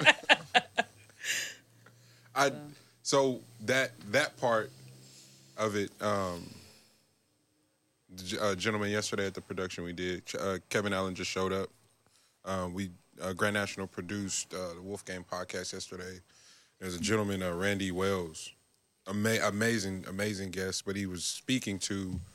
Um, I believe he said it like specifically like the late '90s through like the early 2000s, there was an influx of those white liberal women we were talking about in the education, and their the, the their approach to education was what else talking about. That victim like turning students into like victims for real and like driving home the idea that you're a victim. Um, and so what we're now experiencing is those children that were taught by them entering the world, the workforce, and the world as a whole as adults, and like they're just fucked up for real because they had white liberal women like re like forcing in their to their spirits the idea that they're a victim, you know, and mm-hmm. there's nothing to to see this point like they're I already don't have no excuse like I don't do the excuse shit, but when you it it it hurt, it pains me to see young black men and women assume those mindsets and walk outside. We uh at my old building, G, the the, uh, the black chick that was crying in the office about uh her car being towed because she parked in the fucking towaway zone, but she was crying like she had the perks of being a white woman. Though I was like. I never seen no shit like that. It was fucking me up, bro. She was in there in te- like throwing a tantrum. It's like, oh, you don't realize that this is not about to help you at all. Like, Yeah. If it was somebody, if it was your partner that you got this from, She thought it had to do with pay grade and shit. this is Like, I'm you- writing you make a a you make a certain it- threshold it, and then it, you it get the don't. same Your letter perks. don't matter. They're not going. They're not going to answer this. You, you, I know Not what you. to Libby. Not to fucking Libby. Um, that shit ain't about to do nothing. Nah, you gotta I don't be. even know if Libby reads. But the Nah, the you That's got. it. Bye. Okay. Go home. the door. the um. Nah, if you talk about some Asian hate though, you might get. That might get pushed to the top. Nope. Might Don't do bring. that. you Don't might- do that. G. Nope. Not today. No. Not on duty. Not on duty. Nope. Not on duty. Um. No, but the nope. So, Those so same- put the topics up there. You know, priority wise, you know what I mean. That, let's talk about that one. Now go ahead. uh, those same folks that are in those spaces and trying to drive these conversations, though, it was the mo- it was the most many week in sports from a from a cultural standpoint. Naomi, shout out Naomi Osaka. She uh, released her statement initially, like ahead of time, like, "Hey, just the way my mental health is set up, fam. I'm not doing no press. Like, I just don't. I don't have the, the, the bandwidth for it. I already suffer with social anxiety. Like, really, like some some bold shit to say ahead of time. They ain't like that. She even she came out and apologized. Like, my bad. I handled that wrong. Since I handled it wrong, I'm gonna stay at home. Like, did it? Couldn't have done it anymore by the book. So there was people that were mad, people that were applauding her. It was it was every everyone was there. Anthony Davis literally pulls his growing, and everybody gets on the internet like you old soft, fragile ass nigga, street clothes. What what what? Street so the- clothes, Davis. So then so then cause you cause you cause you telling me I can't do something, I'm I'm about to play. Shit, would have been me. And he It hurts itself even and, more. and, got, and got hurt even more. Let me tell you, I would have done it. No, no, no. To everybody would have done it because because the, the, the the internet culture. It's like, but but which one is it? It was the same people. Oh, Naomi, you so brave. Like literally, if you go look on certain people's timeline, Snoop, I love you, but you sick, bro. Um, I'm so proud of Naomi. Oh my God! And then literally, his next post is so soft ass nigga, man. I miss Kobe, bro. Wait a minute, that is nuts. So you gonna bully, bruh in the in, over basketball? Yeah, but I don't think it was internet. I think it was for sure uh, Charles Barkley and No, it was uh, for like it was like it was the names inside the in, the peer group. yeah, no, for, for sure. It was the it was Charles Barkley. It was Stephen A. Where Stephen A. is probably the nastiest because Stephen A. bullied him beforehand off the Charles Barkley thing, and then he played, and then right after the game he was talking about there were people within the camp that for we're not gonna say who it was, but was definitely clamming and forcing him to play that night. It's like no, the people are you. Yeah, the mean, people like, are you, sir. like, you got you got the you got the loudest of voices in sports, bro. Like the the shit was you, bro. But like, you know, But I, I'm I, internet for sure though. Internet for sure. I'm and and the only reason I use the internet, G, and and and I and I sh- shouldn't generalize it that like that and be more specific, but the the Charles Barkley's and their platforms leaks into the internet. They're all a So they're all. It's all. It's all. A, because that's where they're kind of getting. That's where that's because people don't. You know, people don't. that's People are they grow up in the the online news cycle, so they just get probably a minute, thirty seconds to a minute of information, and then they're posting something. the the mental health conversation for Black folks. This publicly is new. Everybody's acting a little bit more informed than they are. They're using terms and they're misappropriating terms. Listening to Joe Budden talk about mental health is the most. I it I literally get sick because I want to listen to the show and support, but it's like, bro, what are you saying right now? Like, do you Like if if you suffer from any form of mental illness, bet. But appropriating it like this is it's it's just sad. It's really sad to see. But it's not just him. It's a lot of spaces that are doing it. Um, but in particular, the collective conversation amongst Black folks and trying to trying to advance in that space and, and you know and share our experiences of therapy and encourage people to go seek help. Like how how are, we justifying again the moving the goalposts morally? How are we justifying literally doing both in the same? That should happen in like less than a twenty four hour like news cycle. I mean, to be to be fair, they did it to Naomi too. Like, yeah, there was there was a. No, no, I'm uh, start, I'm starting with Naomi. They did it to her. Yeah. Okay, okay. So we're putting them in the same Yeah, boat just- as far. just- okay, okay. Like how like how can one if if if we use Stephen A. Stephen A. applauds Naomi, oh, got you. Okay, and then turns around and go Anthony Davis, you soft. got it. Skip Bayless called uh, Paul George and Kawhi Leonard dumb and dumber. Fam, this isn't journalism anymore. You're not just covering sports. You like atta- you're attacking people, and it's good. We normalize it, accept it, and and even chime in on it and make it a part of the culture. So it's like as we try to advance and and and include all these things in our in our reprogramming, depro like wh- wherever we are in that in that sort of process, we can't even really like fuck around and get on the same page as a whole. But I think it's because anybody in the public eye in any realm of entertainment in sports is a is seen as a product mm-hmm. 1st mm-hmm. They're not a human first. They're a product 1st mm-hmm. You're a product for my entertainment first. And so even with Naomi, it's like you were a product, everybody was mad, and then they're like, "Oh, well now let's care about this human."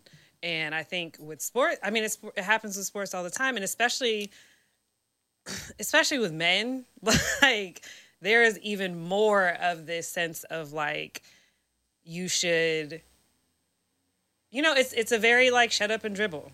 And the crazy shit is we got really angry about a white woman saying that without acknowledging how frequently we do that to our own people. And how it's you're product. Yeah.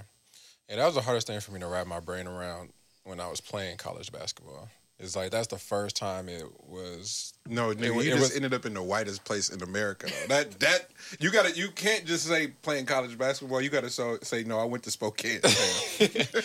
yeah, but like, but like playing it, playing in that type of cycle because that's we're we're at the top of the food chain as far as like basketball goes in the city and then also in the nation. Uh, so there was a lot of attention to it, but the business of it is something that you can't escape. Is just like how much of a product and a commodity you become mm-hmm. at that level. Like it was almost it takes you back to certain days, and it just made me feel uncomfortable because of course I'm black around white folks, and then having to go to like banquets and dinners and basically be on display and like the way it's that the auction block, bro. bro the way that the way that they set it up though is so foul like like it's something where like okay you wouldn't pick up on it if you're you know It's modern day slavery. it's for sure that in the um in like the in like the sports realm. It's just that I, it was hard to, it was hard to wrap your brain around that and then openly like be able to go and practice and get your game like play your game and like and then also playing in games you know the way that you're viewed. Like it's kind of hard to separate the two you know what i mean like it, when they start when it starts getting muddy that type of way it's really really tough to just be like oh athlete just be athlete Well, be athlete now Well, G, stay, stay with that. The the men, so the mental aspect of the game. I, I we went up and uh, produced something for Dame, and it was just the way he was talking about it. Like it was all strategy, but so it's like, bro, you tapped into something different. If you can talk about the game that on TV is looks like it's moving hella fast, he's figured out how to just slow it down and pick it apart. But it's a it's a confidence thing too, um, and to to to the point that you just said, G, like when you practice and getting better and focus on the game, it's like that. Like, bro, it's hard to be confident in that space. Like, what was the what was the mental, you know, the the mental deterioration around your your confidence? Like, what you you've talked about it before, but Yeah, the See- the confidence isn't so much a issue. It's more so the the idea of what you're doing it for. So if your purpose is changing it's going to be very difficult for you to to go back into whatever field you're doing to do it at the maximum capacity that you can do it mm. if your purpose is switching. You know what I mean? Like it's imp- it's it's damn near impossible because you, now it's being viewed as work as opposed to something that you just naturally do. And the longer that you can stay, I always say this, like the longer you can stay ignorant about something, the better when it comes to just trying to occupy whatever that space is. Because once you start gaining awareness for things, then it, it you know, naturally you're gonna go through a period a period where you have to get past that in order to start thinking about the strategic portion of things, which means you'll have to have a support system to help you through the the newfound awareness that you're garnering about whatever space you're in. So you kind of have to have that to get to the next phase of now being strategic. You know, like you don't and you don't get you don't do st- strategy without the awareness part. So it's a it's different tiers to it. Man, uh, watching uh, what what LeBron and Rich Paul and that whole crew has done with Klutch Support system. support system, right? Um, and when we, you know, just talking about talking about commitment to to a long game, um, and and understanding what you know, what wealth that that type of wealth and that type of building uh, a system and control could, you know, you could carve out a lot of space. They invested early. Brian tells his best friends like, "Hey, fam, not about to just hand you no bread. Y'all go to school, do this, learn this, and we could build a business and really take over some shit." And Rich Paul just took it on one, like, and is about to do be a, be a multi billionaire on his own, separately from being Bron's partner. Um, but imagine building a system like that um, in a, in in the sports world where the middlemen of agents and managers and all that shit has one, been one of the most consistent and thriving businesses, and still going trying to have a conversation in and around like, yeah, white athletes ain't about to let me represent them, no. you know, like you building, you know, the pot the, the pot is going to become what the pot is going to become, massive. You go to build a network, and they're like, nah, Brit, I, or or not even nah, just just avoid you at all costs. Manager. What, say it. Oh no, I just told her when it when the pod go popping, I'm the I'm the executive producer, I'm the manager, I'm the assistant. I'm getting a check. Hey, Suge, Suge neg- been in I- here a while in the day. I'm doing the negotiations. I'm doing it all. So I don't know why y'all talking about what ifs. No, We no, are- no, we- no, no. Ain't We no, no, we got the uh, we got the Yeah. team on lock. It's me. Ain't no team. So when y'all, so no, not even the team, but when you go to expand, The way other- that just stressed me out. Continue. when you go to expand in other shows, and and you and you ain't there's no question in the when the I rep, start my magazine, because that's No. what that's what I'm trying to. there's get. no question in the rep and everything you you've pulled off, and you still there's still a like, but but you that's cute and all, but Absolutely. it ain't it ain't what this other company's in. It's like, wait, Klutch as a sports agency is generating more than they're competing with the companies that have been around for almost a hundred years now, you know, and they're still it's like, nah, but y'all, you little little black bro, you cute, like, but that's it. That's where it stops. It's a play, though. I res- I respect Rich Paul for the play, but to be truthful, would you ra- It's like what Jay said, but would you rather be Rich Paul that can get any and all black athletes, or would you like to be the the white agents that are struggling now to get you black athletes when the when seventy percent of the landscape is black? You know what I'm saying? No, so it's it, it's it's a, it's an amazing play on Rich Paul's part. It's an amazing play. It's an amazing play just to put that out there. Yeah, just to dri- just to drive the conversation. Yeah, but I'm pretty sure you can get like Tyler Herro. No, they they got they got him. That's what I'm saying. That's what I'm saying. So like it, it's gonna be specific white breads. Like you don't even want like who do you want? You don't want Porzingis, bro. I don't want Porzingis. But the, I think the the point because that that uh, that conversation was was a lot longer than the excerpt Yeah, that was yeah, pulled. yeah, yeah. It was talking about eventually landing in positions of ownership where Mm-hmm. where the where the faces of the league are predominantly black in that in that capacity, and there's like not one single black person a part of ownership of any team, and specifically talking about the NBA and NFL. It's not any for miles, you know, uh, not even not any even any prospects. It's like what what has to happen. And that's the part that it's gonna be rough because that's a gentleman's club, and it's just like trying to add, trying to um, join a golf a golf course. You know, like it's a gentleman's club. Like it's not like uh, that's that's a that's a standard that's already put in place. Those fe- those folks would have to die, and their children would have to overly fuck with you in order for that to be for there to be a change of guard like that. But most of most of the owners are going to be more on the Donald Sterling side than Jesus. you know than be on like the Mark Cuban side. Like I think Mark Cuban will give opportunities all day. If the, it just depends on like what your uh like what your mindset is or what it is like what you bring to the table. That's all. That's all he's gonna be tripping off of. But if all of like all the all the owners that you don't even know the names of, like you don't know any of the baseball owners, you can barely say who who all the NFL owners are. There's a few of them that's in, that's in the limelight. And then can you give me how many of the basketball owners can you give me? You know what I mean? Like these are people that are like um, bruh that that oversees um, Universal. Like these are just names that you hear from a pipeline. You don't know if it's an actual person. You know what I'm saying? Like that's just like those those groups of individuals, and they have to vote in order for you to come in.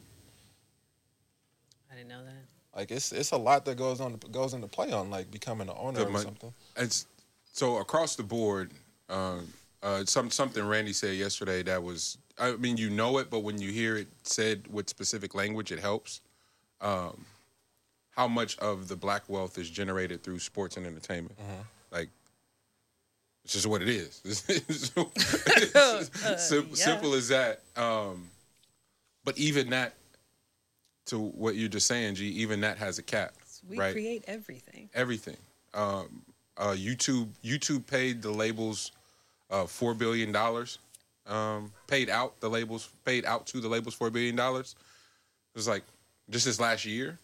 It was like so. What did y'all generate if you only had to pay out for if you if you pay if you were able to pay out four billion to all the labels? What did you really earn and generate off of music? Then if you were able to pay out four billion, and then past that four billion, what went to the artist? We I think we can figure that out unless you're Drake, uh, Bad Bunny, like the ones who are doing billions of streams. But that, that's a 0.001 percent of the industry that's doing those numbers.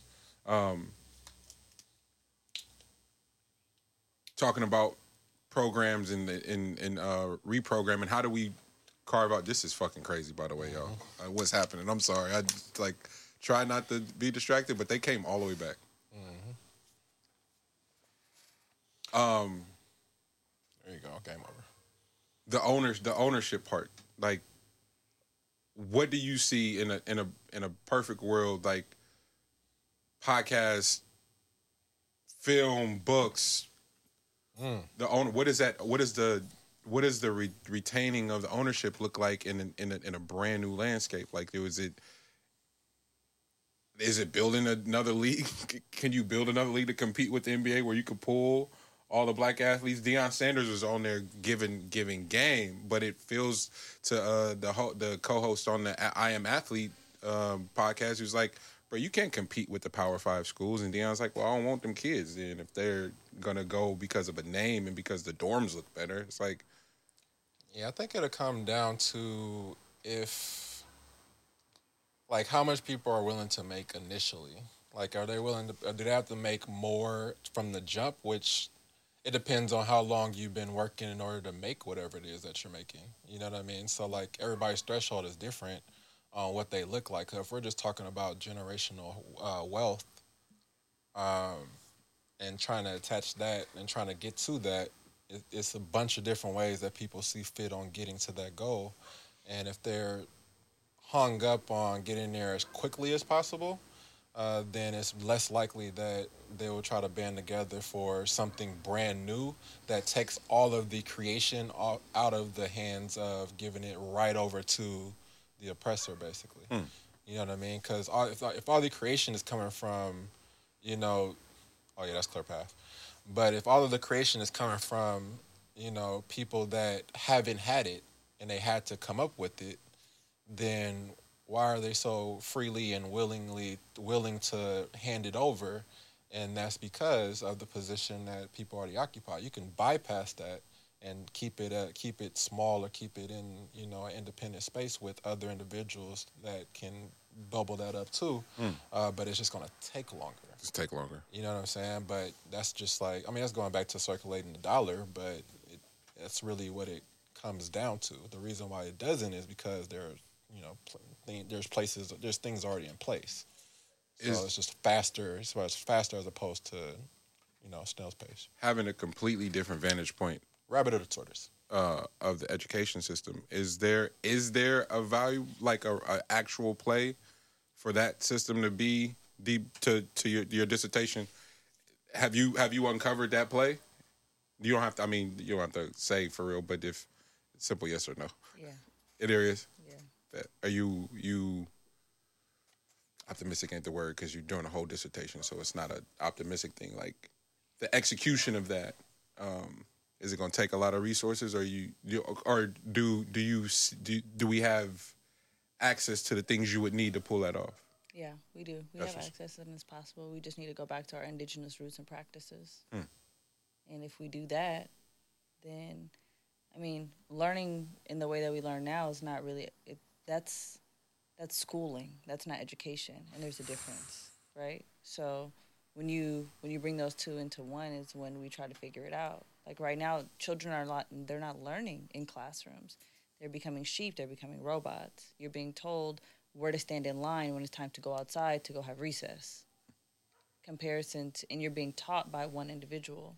When if you think about where's the most that you've learned, I'm sure it's at actually at home, right? It's within your community, it's within your tribe. Yeah. So if we're not tribal learning, then are we actually retaining information? No. It's it's it's not even the way that like white America has made us believe like the reason our kids are not learning is because they're not in the history books. Like no, our kids are not learning because our bodies ancestrally black and brown students are not meant to sit in a class, sit in a space for 8 hours a day. So, and that's the same reason why I think that we're not successful in the work field. That's why we have so many entrepreneurs, right? That's why we have so many people who are mm-hmm. Mm-hmm. independent. Mm-hmm. It's it's because of our ancestral roots. It's it's not about black people can't keep a job. It's like no, ancestrally, indigenously, we're not meant to be in shingles. We're not we're not meant to be tied down. So, how do you expect for us to be successful in this colonial thought process, right? Um, so that's why whenever I have children, if God will, like my children are gonna be taught at home. Yeah. They are gonna be, and if, if for any reason I do gotta send my kids off to school, best believe they mama with a PhD finna come in there and slap the fuck out of everybody for teaching my kids something wrong. Like, What when you did you start? So when you when you said when you start when you begin your dissertation, did you start with this lens? yeah? No, It no, not at all. would you would you if you don't mind me asking? Yeah, um, Would you start? Where where did you start? Uh, just I started with um, gun violence and its relations to uh, student success rate out of middle school and high school, and why there's so many students who aren't like graduating. And all of this is related to my life, right? Like, okay, I experienced a whole bunch of gun violence. I witnessed people being shot and killed in front of me. Is, is that maybe why I didn't graduate from high school, right? And then I start to think about, but like, why was I in those places to begin with, right? When you're unpacking something, it's like, why was my family and I in these situations, right? Why is it that my counterparts were able to be successful, but I wasn't? Um, so when I was able to dial back those things, I was able to sit back and be like, I'm not the problem. But I've been told my whole life that I am the problem Yeah. in the classroom. But there's no way that I don't mean to keep throwing my accolades out there, but it's no like flex, bro. That's it's what not- this shit for, man. Dang. but it's more like for you to have told like I get that, but like for you to have told me I wasn't gonna be successful. But look at me now. yeah. You know, like I was telling Nation the other day, I had bumped into my middle school teacher who dead ass. I mean, my high school. I'm sorry, dead ass, dead ass looked at me and was like, "You're gonna either be dead or pregnant by the time you're 21." Like dead to me in my dad face. Jesus. And this is like, okay, bet. You, you know, I'm a young kid, bitch, fuck you, da da da, talking all my shit, right? I'm a child. And then I seen her going to go get some boba, right? I'm like, oh, what's up, Miss Russ? like, you know? Like, how you doing? Blah, blah, blah. She looking at me and she's like, well, what you doing now? You know? And I hmm. was like, hella proud, right? I'm like, let bygones be bygones. You hella, oh, you finna croak. Like, what I'm mad for? Like, I'm like, oh, I'm a And she de- was still on bullshit. she I was like I was like oh I'm an associate dean da da da da da da all this stuff. And she still looked at me and was like how? Uh, literally she the, her, it wasn't like congratulations. It was nothing. It was like how? And my literal response was my tribe. Like my tribe is why I'm where I'm at. I didn't get into grad school because no cap. Like I didn't get into grad school because I was smart I got into grad school because I met a community member who put me on to somebody that was like if you do X Y and Z you'll get to be put on I didn't get when I left undergrad and I had to go stay on people's couch or my dad's, whatever, you know, like I got put on because of one of my tribe members was like, I got a job for you that's gonna give you free housing because you can't survive right now and put money in your pocket. Wow. But to do so, you gotta get a master's. Oh, you just put me on. Bet. What I gotta go to school and you finna pay for my rent? Say less. I think our kids are getting more savvy about that though, which then ties into like even what you're asking of like where when we can get to that. Because I I think honestly the pandemic was probably one of the best things I've seen happen to my high school students because they they all started hustling. They all started hustling and they it was them recognizing um it was them recognizing what they wanted to create and then having the time and the freedom to do it because them motherfuckers wasn't really on Zoom doing shit.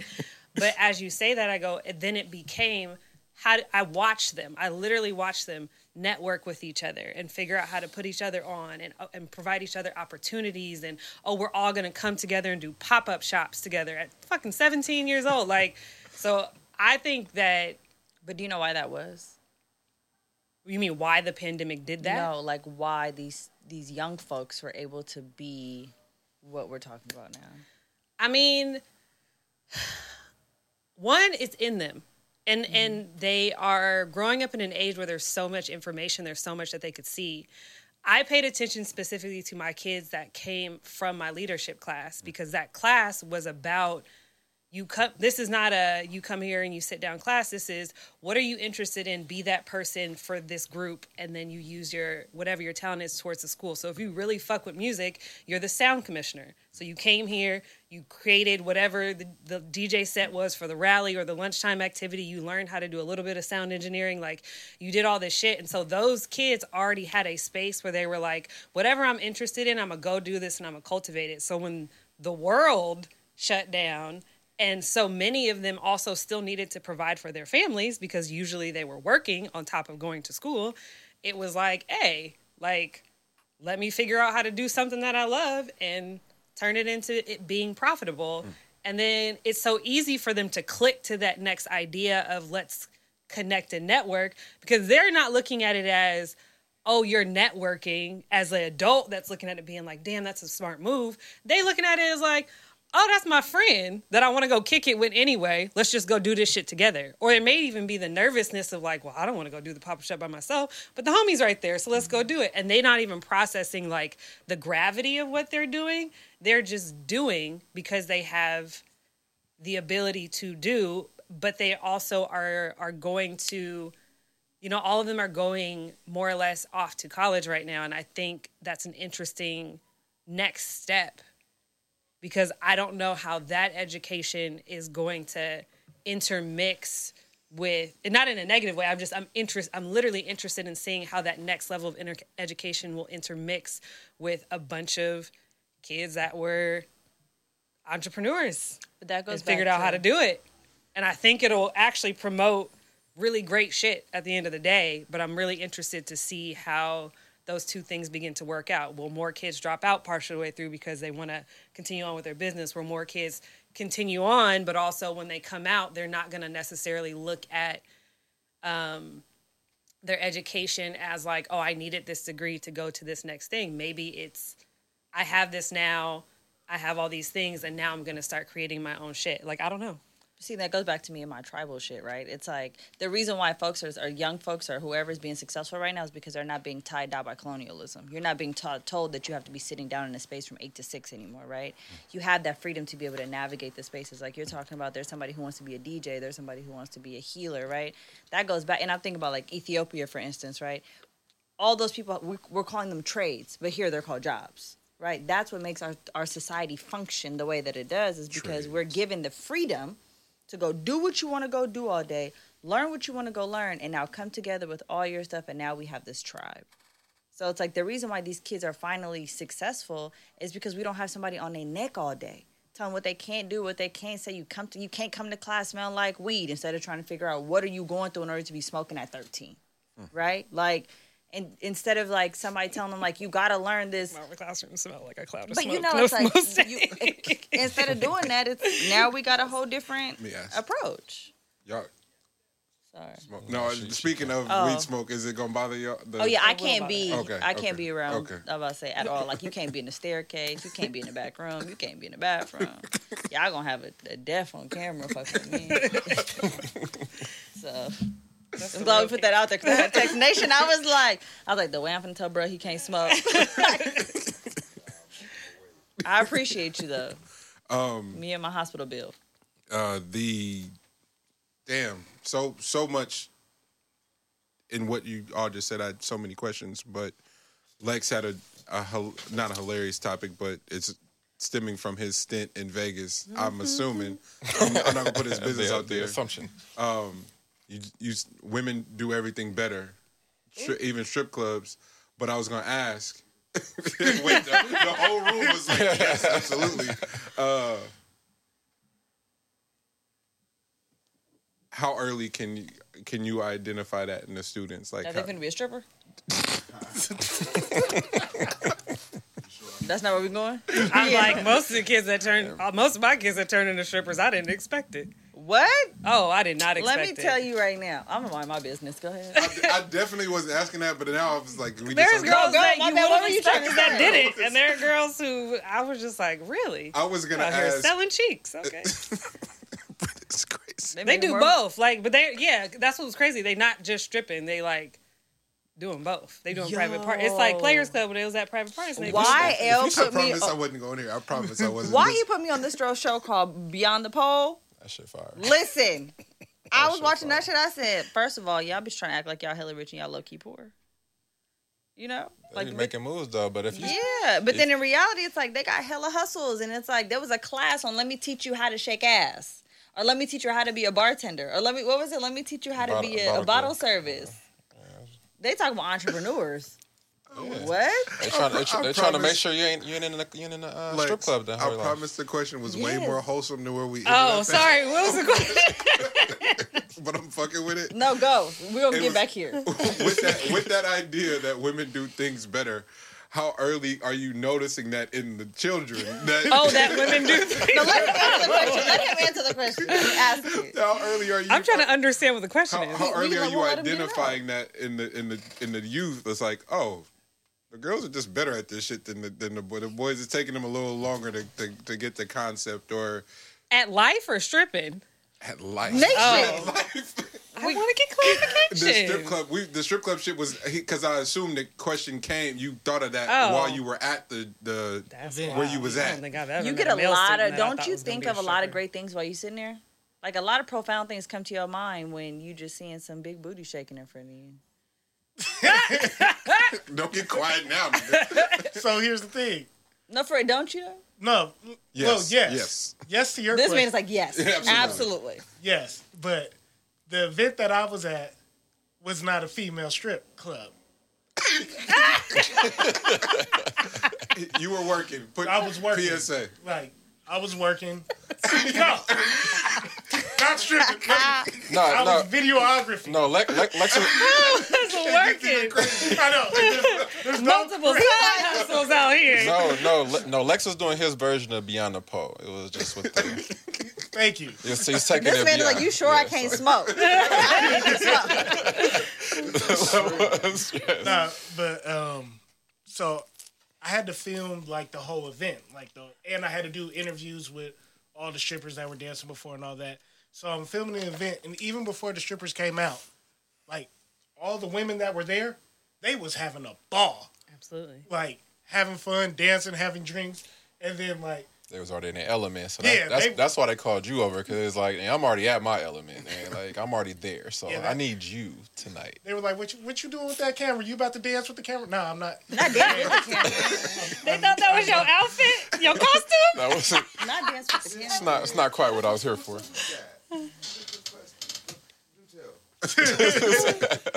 So I was just sitting there and I was thinking about like when I go into a strip club and if there ain't no woman on stage, the men ain't sitting there partying, dancing, having fun. We we just sitting there chilling, look at each other like, okay, when's the next mm-hmm. group of girls about to come out?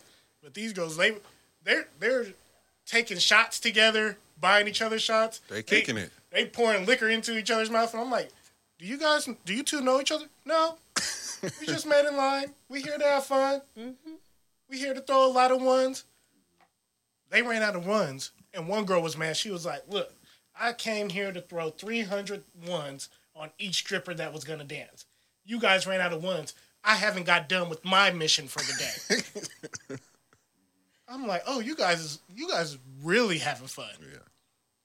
So that's where it came from. Mm. Well, that, We yeah. always have fun. So when they run out of ones, they don't go and get the ones that they just threw and They put were- them back in. they were trying to do back in? that. Oh, okay. But That's what you do at the strip club? You No, I'm it asking. I'm asking if the club does that. Like if they take it from the strippers in the back, because it's not theirs until they divvy it up at the end. So they don't take that and put it right back into rotation if they fucked up from the on like not.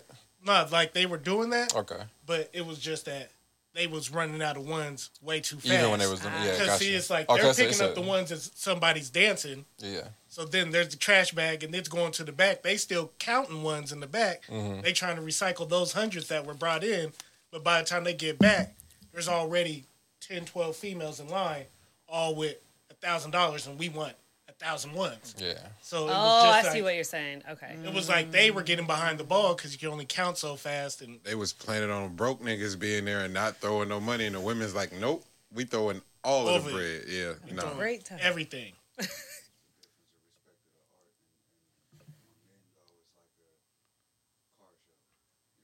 Yeah. Yeah. Niggas over there pay attention. And I think that there are some women that they get to. I was just having this conversation with somebody that's so funny, specifically about strippers. Um, women, we in so many areas of our life, we're told to be tamed. We're told to be contained. Our sexuality is viewed a certain way. Like if we express our sexuality openly, we're viewed a certain way, and it's we put a cap on shit so much. So when we go into the strip club and we see women getting to dive into their complete feminine sexual energy, it's lit, and they're and they're talented. Like, and then you go like, these motherfuckers is like gymnast That's cool. gymnasts. That's you went right there. up the pole No upside hands. down. No hands. What the fuck? Like, this is talents right here on top of your your beautiful. You just get to exude a feminine energy that we, as women, typically in the world. Have to constantly shut down or put in raps or lady in the street but freak in the sheet. So we can do it over here in quiet, but we can't do it nowhere else. And you get to go do this. So like right now, I take a class. like favorite thing. I take a a heels class, like a heels dance sexy class or whatever. And so my, my intention of when I did it was I was like I'm very uncomfortable with like that part of myself because I don't get to like openly explore. Also, daughter of a pastor, right? Yeah. So like even though they're usually the wildest, but nonetheless, Well, that's was not the conversation. gonna say nothing. Um, but it was it's like it Getting- wasn't on us to say that. getting to be in a class where you get to fully embody this part of you that is often so like shut down. That's why we there and having a, a great time, having fun.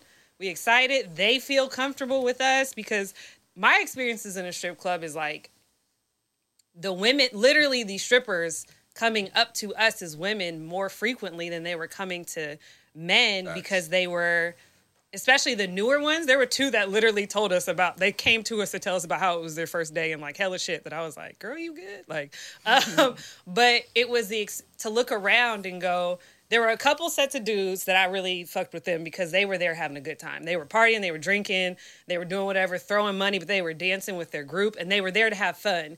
And then you have a bunch of men in the middle who are literally sitting there like this. Yep. And I'm like, that's creepy as fuck. that's a creepy What's strip, ass what's strip, energy. strip club etiquette? You got it? What you So got? that's that's back you got, that's bro? back to the car show. Men, men are creepy sometimes. They- mm-hmm. sometimes. They also get the like pastor's daughter, or whatever. said it. Sometimes they're the sons of pastors, mm-hmm. and the same rules apply. It's not even gender specific. It's just he was he was molested. He was so he gets a strip club. He's stuck because he wasn't able to express himself sexually either. I think sometimes just assume that all men are creeps and all men are just on some shit. And sometimes he got his own trauma that he don't even know how to deal with. So he goes to a strip club and he just Because the homie said, let's pull up. because the homie said that he looked at it as the creepy nigga, but really he just shy or some shit. Like you know what I mean? I don't think men are afforded that sometimes because we're, we're deemed to be animals. We're deemed to be sexual. We're all these things without talking to the individual. Mm-hmm. But I also think that goes back when you ask the question: Are do women do things better than men? Mm. Like to go, it's it's not just a strip club. But I think it's it. I don't think all women are better than all men. I don't think it's like a gender specific, like you said, thing where it's like because there is plenty of men who are rocking out there and doing a damn good job of, of how they're navigating the world. And there's some women who are just like not doing their shit. Mm-hmm. But I think that we have been like created to like stay ready so you ain't got to get ready at all times. And I can only speak for myself. And I, and I had a very different upbringing than most folks. Like I was raised by damn near a single father, so I navigate the world with a very like male egotistical like you know foot forward. But it, yeah, I, I don't I don't think like women do everything better than men. But I can see how men think so because y'all are big ass babies about everything. you know, it's like Talk. like it, y'all may walk around the world like right and in reality it's like i don't feel well i'm dying i got a sore throat you know it's like here we are like sore throat headache on our cycle raising a kid at work you know and it's it's but it, you know Hey, but, like I said, men get blue balls. Okay, so that shit. and we get period cramps that shit up there too, yo. Like you can't you can't you can't really talk about that pain right there, man. That's, that's That's on you. right you We don't. that We don't have no say over this cycle. Y'all, y'all blue balls is on you. Oh, you you better cultivated prepared. your, Rob, Why say- you ain't got a backup, bitch? Ooh, ooh. oh, I mean, if you're trying to, We don't need to. Come on. I mean, if, if, you- if, you, if, if, you- if you try if you try to get into it for a second, go ahead i want to hear this conversation I between Elvin know, Nation let's move. Now we we st- we started because we was gonna get into it because one uh one of the conversations we one of the reoccurring themes was how distraught niggas be over the- the side bitch going to get her a whole new situation and like level up in life. So you had you had questions around that. We was getting we was getting there. and Was like let's Oh, yeah. Let's slow down. It was a little too soon to just jump in. What No? you got for us? I just don't understand. Like I'm just gonna be so like my arm got to get up and stuff. I just I don't understand how. First of all, why cheat? Mm-mm, the first of all, start there. Like why even cheat? Like that's my whole thing. Like if you don't want to be with your bitch, don't be with your bitch, and why look outside your relationship? Let's start with that. Why not ask her like you down for a threesome, and then you can get your yo. You feel me? Your situation. That's situation. assuming off. that that conversation didn't happen already, but Okay, and then if she said no, you don't. You need a whole new female. I don't know. That's just me. Like my daddy might watch this. Let me mind my business. but also, why? your daddy probably told you that. oh, hello. Like, I'm just I'm just check again. Everybody, everybody look around. Okay, okay. Was on the phone. Listen, shout out. You ain't to- never cheated? Who are you asking? Her. Wait, wait, wait. Of course you haven't. Body, Never. Body, body, Hypothetical. Body, the way she looked at you and the way you looked like, uh, nigga, so, uh, I gotta go. hey, cut the tape. Cut, Cut the tape. cut the tape, yo. cheating root. What's the root word for cheat? I don't. I don't even It's know like this man on that one episode. What's the root word of a girlfriend? Yeah, Where yeah, does that word derive from? Okay. The Would you, like, place would you please use that as for me, place, Please. I, my thing is, with che- I'm like, It's not here, cheating. no. Here's my thing. Every every single person, regardless of gender, race, ethnicity, all the shit, has done it. And if you haven't, you probably have Have cheated? have yes. Oh, who? And hell, shut up. I just want to know why are you tripping off your side bitch? So that's, That, so that- let, that's- let's get to that. so why are you tripping off your side? Let's isolate that conversation in, Yes. in, a, in a, let's isolate that conversation in itself. And this is if y'all haven't watched before, they one of their previous episode. This is the first episode I got put on. This one I was like, damn, these like the nigga partners that you don't need to have, but you want to have in your life. Because when y'all put me on that game, the way I called niggas, and I was like, thank you. The way, and this is why you need a good girlfriend. Um, the way you mad? Nobody loves you. Do mine is mine, crazy. mine.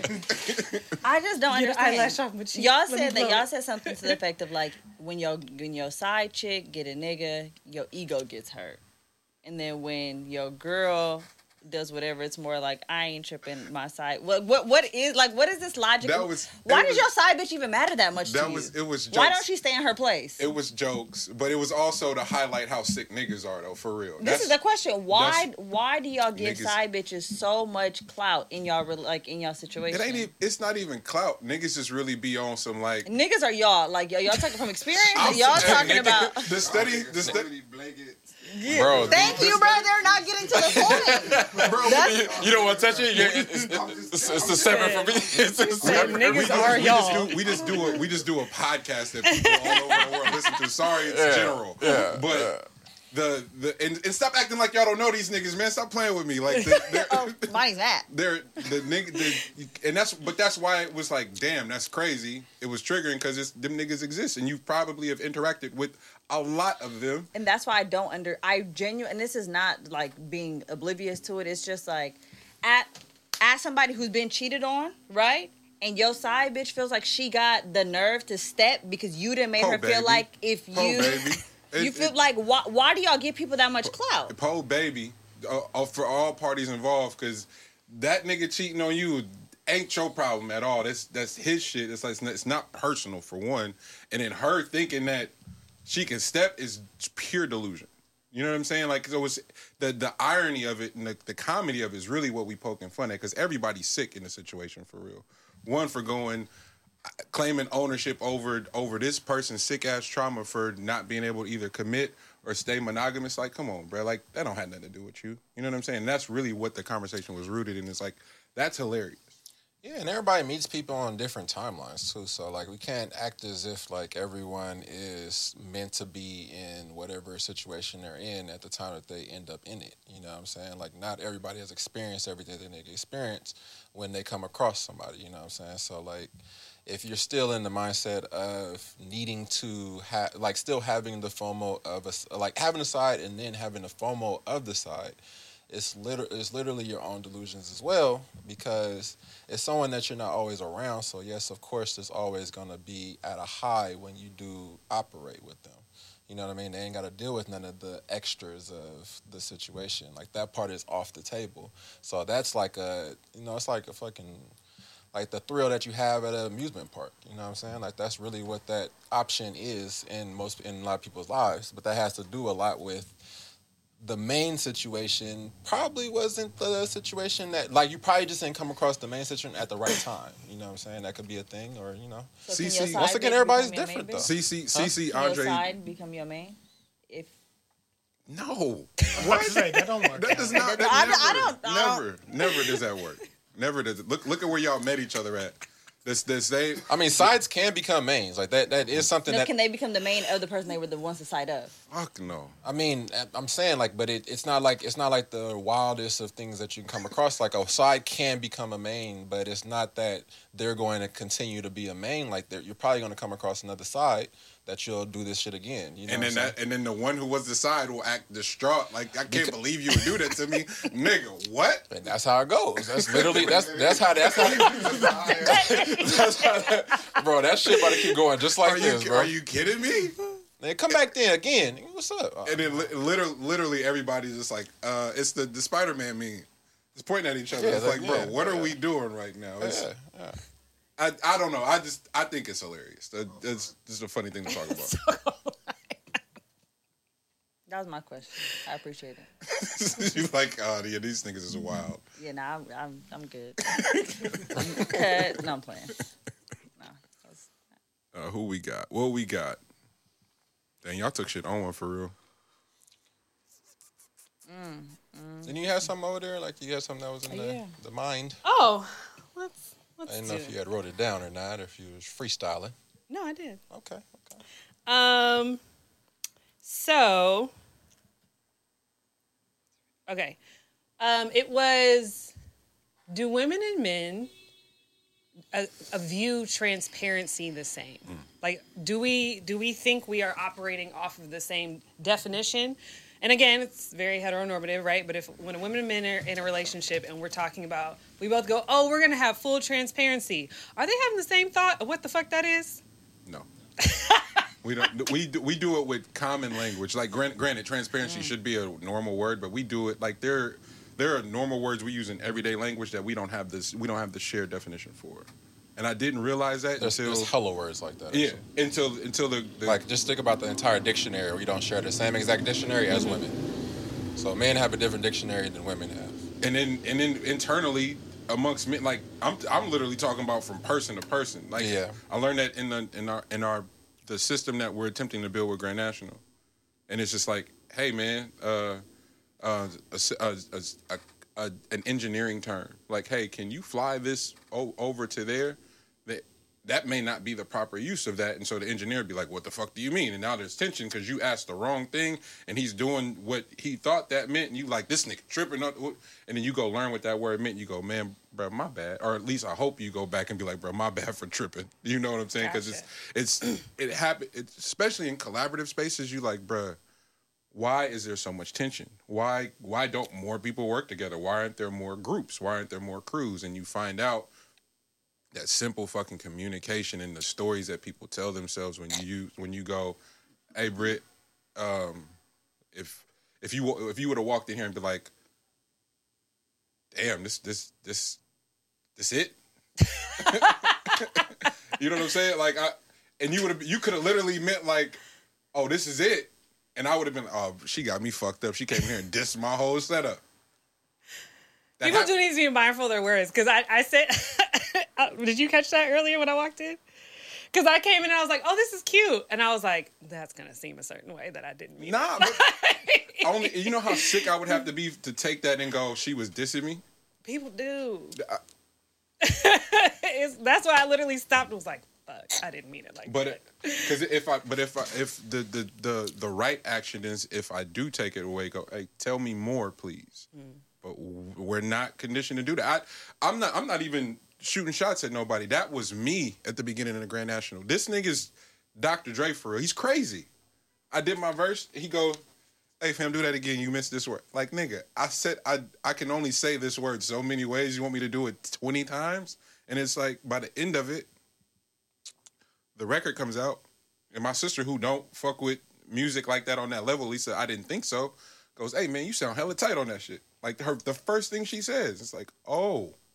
It works if you stop telling yourself a crazy ass story that this person's attacking me Yeah. um, or if you go get clarity on language. So when you get to, so then, so then you take it to relationships and trying to be, hey, hey, babe, we gonna be transparent in this, nigga. That do not. Oh, go ahead, bro. No, I was gonna say because the story that you're telling yourself is that this person is so fucked up that they're attacking me because they care so much about me. Like the craziest ego thing. Why you think I give a fuck about you? I'm trying to make this song. Type. That's Yeah. it. That's it. Yeah. you Yeah. to make you do it a hundred times. Like I'm at home getting off on this. Is the song tight or not? Like, Yeah. just Get out the way, my guy. Yeah. Like this Yeah. about us. This is about the song. So I can, I to that point to the to the personal growth work, just in working and collaborating with men, that should help me so much. And I like my lady and I started dating in that process, and transparency, nigga. I, hey, I, I I've been saying that word in other relationships. And clearly, and was completely using it wrong, Okay. like abusing the space and all the shit. And so, now that I got clarity on what that what that what that definition is, what her definition is, that's my nigga. Hey, look here, bro. This is the play right now. And goddamn if it ain't working. You know what I'm saying? But to your to your question, I, nope. It was using two different meanings and was was finessing that as far as I possibly could. A real So let me Is what- also ask specifically to you first because you're you're married, correct? Correct. Okay, and then you you next because you. you're hey, in a what? Hey, hey, relax, relax. the way Relax. traditions is set up, we gotta go back to the motherland. I got some time. So, do you think that complete transparency is actually what you need? Or or do you need to genuinely keep some shit to yourself? You going first? I'll go first. I'll jump out the window. Eh. Um, at this moment now, where we're at, we need to be completely transparent. Gotcha. But How many years in are you? Married almost ten, but Oh, wow. we've known each other since high school. Okay. So, as far as not being all the way transparent, so when she met me in high school, when we we went to the same high school, she only knew me for, oh, he's smart, he's in nothing but like AP classes, and he's cool, but she didn't know me out of work. Mm. So it was like after I got out, got out of, I mean, after I got out of school, I have two older brothers that were fully with the shit. Yeah. So I would hang out with my friends for about an hour, then I'm getting up with them. Like my oldest brother who's gone now, but like the conversation we had at one point in time was like, look, mom worked two jobs to keep the roof over our head, food in our stomachs. You want to get fly, you want to have shit, then you need to sell this. Mm-hmm. So that's how it was just weighed out to me. So for years, she didn't know what I was doing. And then when shit started to fall apart, then it was like, hey, nigga, what the fuck is really going on? Mm-hmm. Because now there's talks of this, there's talks of that. We need to start, you need to start telling me some shit. Because I'd always be like, oh, no, it's cool.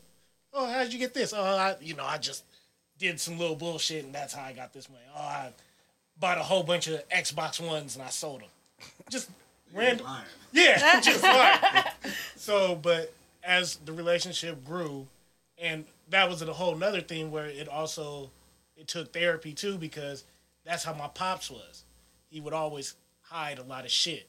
So you think that that's the way you supposed to be, because it's like every man before me in life was like, oh, you do your dirt, hide it, and you only tell mm-hmm. your woman so much, and that's not Like a you- normal fucking person. I don't. I don't know. I don't see what the big deal is here. Yeah, yeah. Jesus and Christ. That was ruining Yeah. everything that me and her had built. So now, at this point we're at now, now it's just like, let's be fully transparent. And she always would be like 100 with me. That's her problem. Like, she said, I grew up so I wouldn't have to lie anymore. That's what she would used to always say to me. Like, I like the fact that I'm an adult. I can say exactly how I feel, and you can't tell me shit because I'm a motherfucking adult. So it just it works better for us being all the way. And sometimes both of us say shit that we really don't want to hear from each other, but at the same time, it's like we respect it, and then we talk about it, and then we move past it. Is there anything that you feel like, um, because I think, because what I was thinking about when I thought about this was, is there, are there things that you are transparent about that you know are going to be like, damn, that's going to be a little hurtful, right? But there, and are there, in, in that space, are there things where you're like, it's going to be hurtful, but we need to say it? And then also other things that are like, that probably just may not need to even be said. Like, for the sake of, and I, I, I think those things are things that are not that big of a deal, right? So, like, mm-hmm. more so saving this person's ego or understanding their insecurities. So, being like, mm, let me not be completely transparent about that. Like, Yeah. because that's going to hurt your feelings and it's not necessary. Or are you like, it's all fair game? Not like there's certain little shit that I ain't gonna say shit, and she probably like if I cook something and she thinks it's nasty, she ain't gonna just straight up tell me, "Oh, that shit was hella nasty." but she will hit me with the, "Yeah, I don't think we should make that recipe no more." Not that way. yeah, not, She told you it was nasty. yeah, yeah. in so many words. In so many words, it but just, she it's, just- it sounds like just picking and choosing Yeah. like So your, that's your a, battles. a 10 year long marriage relationship. How does that work for our. How long you and your girl been together? Relax, fam. You know, num- numbers is weird, man. You know, you know. No, how no, that's what I'm- it De- do- it- it doesn't depen- matter. Depending on You're who you ask, you know what I'm saying. No, but uh, He's like, Who according you ask? her. depending on who you ask. uh, no, so the That's dope though.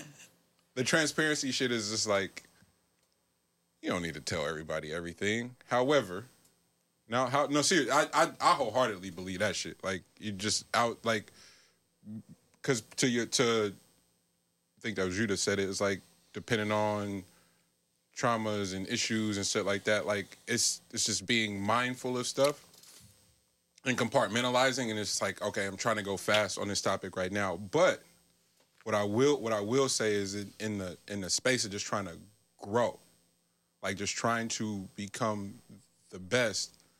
I learned this shit being with him, but him and him and Poe, like literally in the beginning of trying to learn how to make beats, them niggas would pull up every Friday and sit in there and listen to trash. Like, yeah, bro, that ain't it. that ain't that ain't him.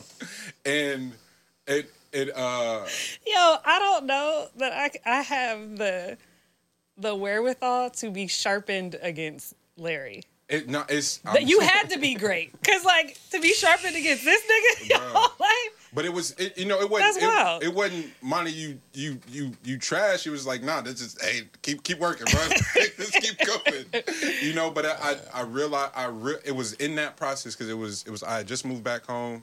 I was going through hella. What I, what I now know was depression and, and, and a whole bunch of slew of like internals, like insecurities and shit. Um, I needed tra- it's them. transition. I needed them more than I could even imagine. But what mm-hmm. I learned in that process was like, oh damn, I, I I need my partner to operate with that same level of freedom of communicating with me, so that I I remain accountable.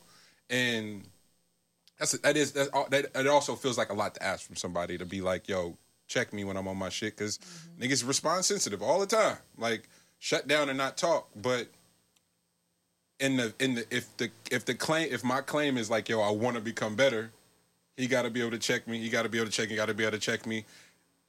There is no way possible I could justify giving my niggas that freedom and not my lady. That's crazy. Mm. So that's That's that's where the shift came, but in in turn because what has usually been the demise of my relationships is suppression of of feedback so that we can be better together. Like yo this is what i need. But in a certain time you like oh but damn i don't want to hurt this person's feelings. Is it the language? And then you go well no i'm pretty good at delivery and not talking to people crazy. I know how i know how i said that. Like so for anything to be taken out of context or taken as an attack isn't always like I just have poor delivery. Is like, nah, that person isn't isn't hasn't signed on for getting better together. Because that same hmm. information is cool from everybody else. A movie or something, it's like, hey, there you go. But I sound like a fucking asshole. You know what I'm saying? So it's like, all right, well, can we sign up together about like showing up for each other? Like, hey, Teen, Teen and I, we got to check in shit. It's like, hey, I need to check in for real. Like, I need you to say that. So it ain't texting, I'm on the phone doing mo- no, no, no. Shut everything off, my nigga. I'm about to dump, and I need you to retain it all real, real, real quick. And I had, but I had to ask for that because the one thing I don't respond well to, and I, this is something I need to work on. But this, what I don't respond well to is you piss you pissed me off two weeks ago, and now because you forgot to get me something to drink, I'm I'm like Gotcha. I have not I have not mastered the art of Com- not com- tripping over compounded issues. compounding issue. I I I'm, I promise to God I'm working on it, but luckily she don't do it, and she just like immediately like like nah my nigga. Like yesterday, I woke up and was just on one the whole day, like the whole the whole day, and it was like like the the the the first break of the of the pod at Soul Space was the first time I talked to her all day, and she like my nigga, look here. I'm like. No, no, you got that because I've I've been on one all day. Like I'm not even tripping, but I I was like, fuck, I'm so glad she felt good saying it in real time, so I didn't have to have this conversation uh, three weeks. Just like you, are you good? Because we got you, you got we got a routine. Like if we don't if we don't see each other, we tap in. Like like yo, what you what you want today? Like I, we didn't talk with no communication at all, text, and then but it wasn't like where you at? Where you where you at? Like, no, do you need anything for real, bro? And I'm like, oh damn, no, no, no, I'm good. I'm I'm straight. But say that shit. I, That's a beautiful way for her to ask that question, though, as opposed to where you at. Hey, are you okay? It- but do you it- need Are something? you? Do you need something? Yeah. It's, it's damn near where you at though. But but but you but get that's It's going to be received better yeah. and and it's it's really it's really not it's really not the same question because i think that there's so many ways in which really great women will understand like how to support you. And even the littlest shit of like oh i see you building. So like hey are you hungry? Let me take care of that for you. Yeah. like that's a very different attitude than where are you at because that's a that's a i'm worried about my needs being taken care of versus my question is i want to make sure your needs are taken care Yep, of. Yep. so shout out to her. Mm-hmm. Shout out to you Did you? Another thing I wanted to say real quick was with the way me and her communicate, if we have a problem, we can't text it to each other. Mm. Because both of us notice we read texts wrong. No, everybody does. That nigga Nah, yelled we, at re- me. we, re- no, we read it to Wait, the 12th what? wrong. So the text can come off. You can try to use all the kind words, but nah, the only thing you're getting back is a call with hella spice. So we just figured out, let's just call. And on top of that, it's going to be a quicker conversation. And I hate texting. At, for me, unless it's a quick, yeah what's the address or something like that. But when niggas want to talk whole business with me through text message, like, yeah, you know, I'm thinking about getting a video done. And this is what I was thinking. See what? Nah, bro, you can just call me up for this.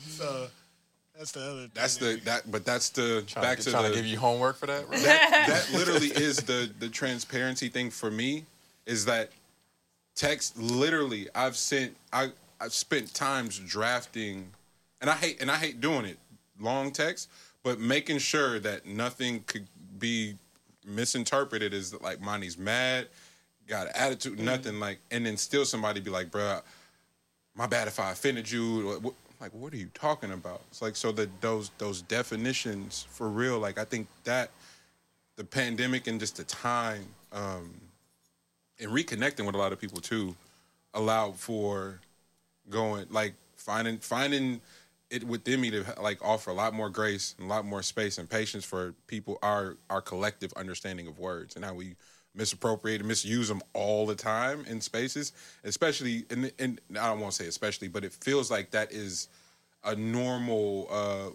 existence amongst black folks. Like we'll take words and just apply them to shit where they're not applicable and then be ultra upset when a need isn't met or someone doesn't show up the way you thought they should because you mm-hmm. thought you asked directly and it's like nah bruh you know? And so it's I, I as a as a, a conscious choice has been like slow down check me first be a little bit more accountable before immediately getting out attitude or immediately meeting it with any sort of pushback because it's it's just it's just another step it's just asking yourself another question so you can ask the right question and get clarity as opposed to just assuming because so I, I realized how much of my own personal life was lived in assumption. Oh this person is going to do this. Oh my lady thinks this or she feels this way. No nigga you can ask. You it, but it means it potentially means getting an answer that you don't want. So oh so it does come back to me in the, the avoidance and so it, it there it yeah it's a lot of lot of shit still got a lot of work to do but it it's this is all new it's all all real real new um Yeah, I think like transparency and clarity of self goes a long way with like being able to then transfer that over to someone else. Because a lot of times the reason why you're not transparent is going to be for someone else's like trying to prov- protect someone else is what you would utilize as like your excuse for not doing so. But it's truthfully in a way is protecting the fuck out of yourself. So the more transparent you can become about yourself, the better you can actually relay that. Now, what you have to deal with also is that folks that want transparency but don't truly want transparency. Mm. So you also got to deal with that part because, like, you can say that you want transparency till you blue in the face, but do you really want it? You know what I mean? Because some, transparency means that you get all information. That means like when they say something to you, best believe it wasn't for your feelings. Mm.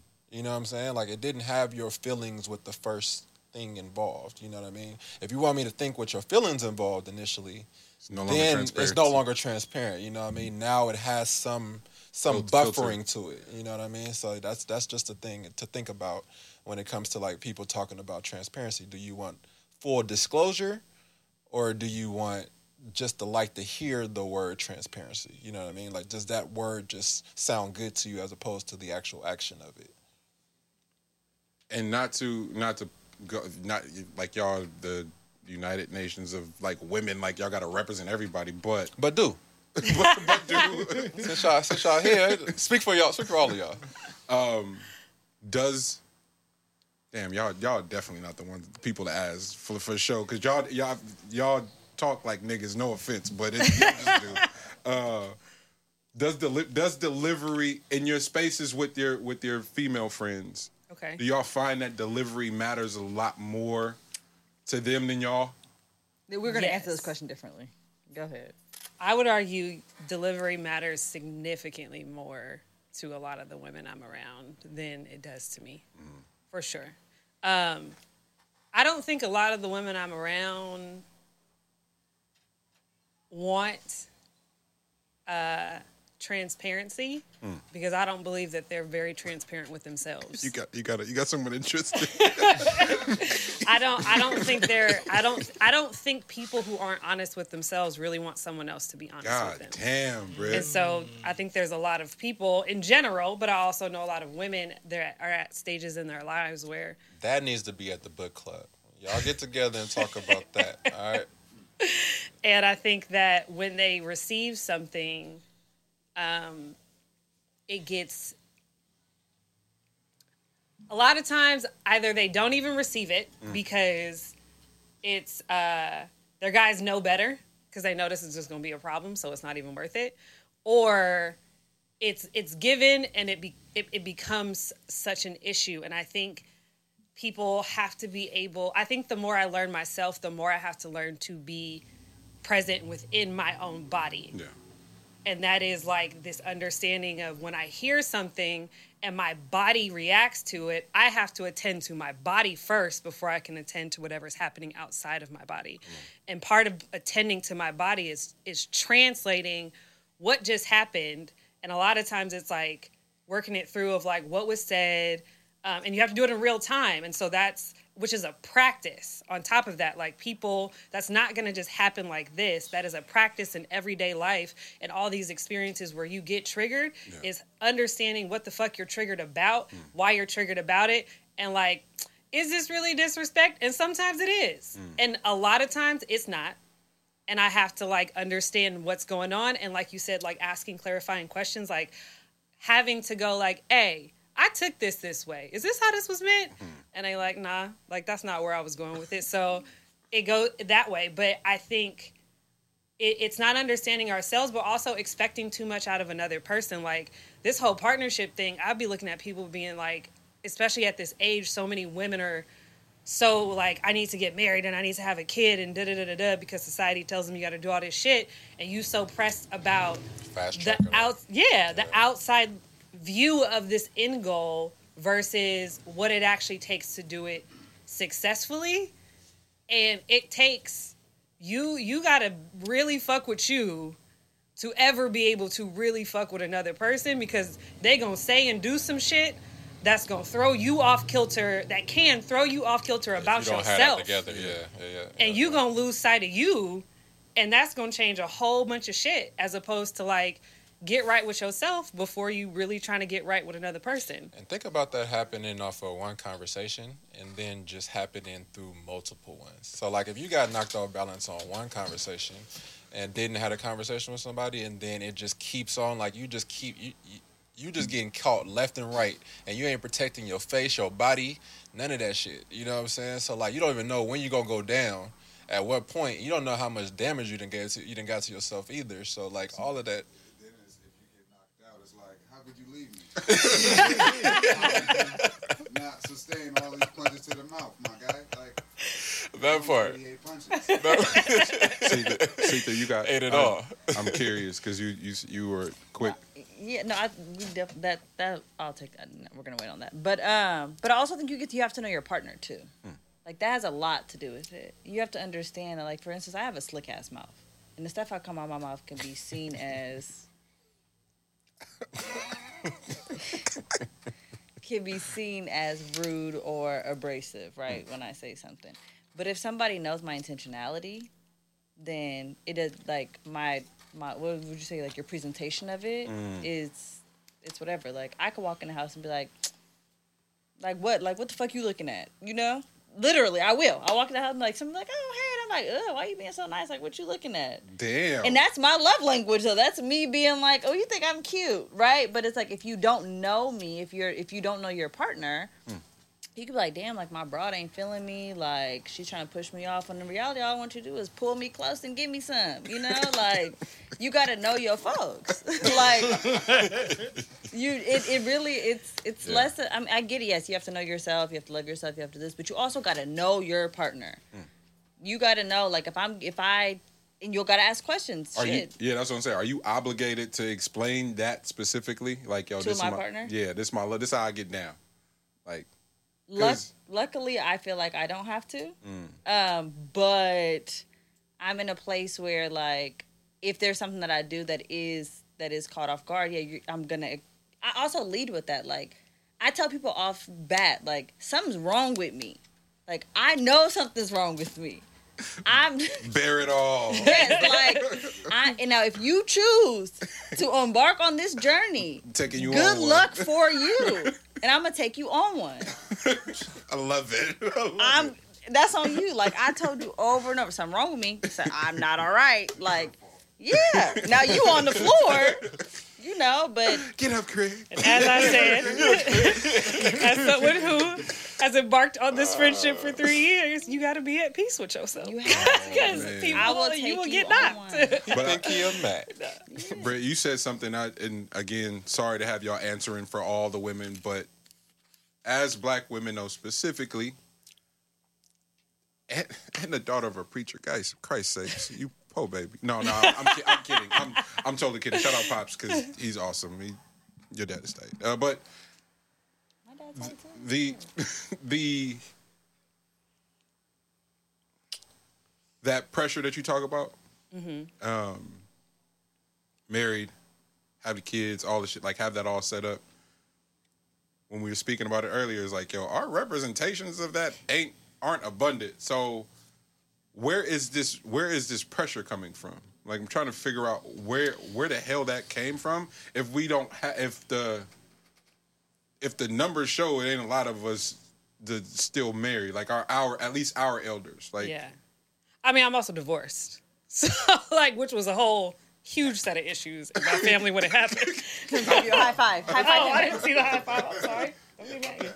Um, well So like that's why my perspective on a lot of shit relationally is is what it is. It's because of where I've existed through. Um, but I think that as much as people may not be religious, you are operating in a society that has utilized Christianity to push a certain narrative and to do a certain thing.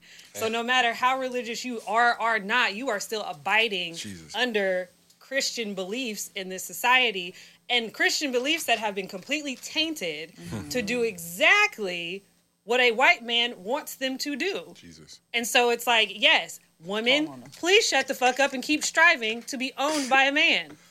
What? What? Like, and so when you ask, like, why is that still a thing? It's because that's what we hear all the time. But also, like, as much as I am so, like, I'm very much at a place in my life where it's like, mm, I don't really know if I want to do marriage again. Like I'm down for life partnership. I don't know if I want to do that specifically, right? But I do go there is something to be said about specifically the union of black people because what it also does for us is that it gives us um, a better it can give us a better financial footing. Like i'm looking at the the love here. Like i'm looking at the play that i could make a better life and i'm working at i'm looking at the legacy hey this the clip. We, we, this the whole episode. We're just gonna lead with that. I'm not on the mic, and I was just a gang of questions. So we can just talk but I also think, and that was a whole other question I had, but we didn't got to go down that route. Was do men believe that women look at legacy as much as they do? I think in our society, men talk about legacy a lot more.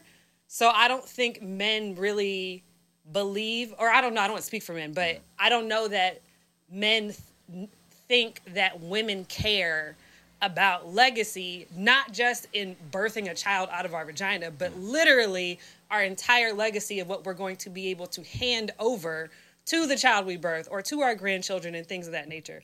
So, like, I don't, it's as much as I'm like, fuck the system, I go, but black people, like, hey, let's like, let's let's still together though, because we kind of need to get up on this coin. But but I, I, I feel I win. feel like that's a that's a fair stance to have though, because it's, it's it's it's systems, and and try not not even trying to compete, but completely reimagine and overthrow what the what we're talking about and what we've been suppressed by and the things we're trying to maneuver through, and apply, it's just it's just a tainted way of living and communicating and trying to uh, attempting to build.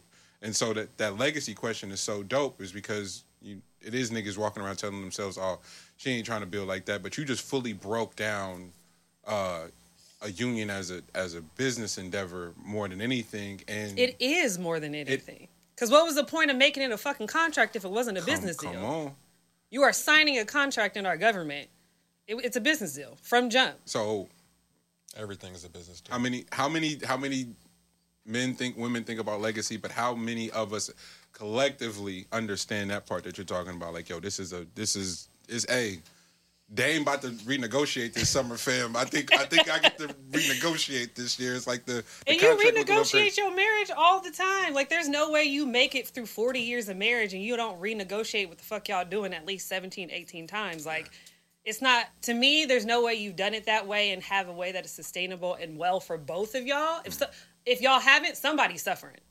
But otherwise, y'all have renegotiated this. But it's it's literally the most American thing is we are going to fuck some shit up, but guise it in something else and make a shit ton of money off of what we guise it. The wedding industry is wild financially. Absolutely wild. But we're telling y'all, y'all are choosing, y'all are having this beautiful day. It's about you. That's the same shit with America and freedom.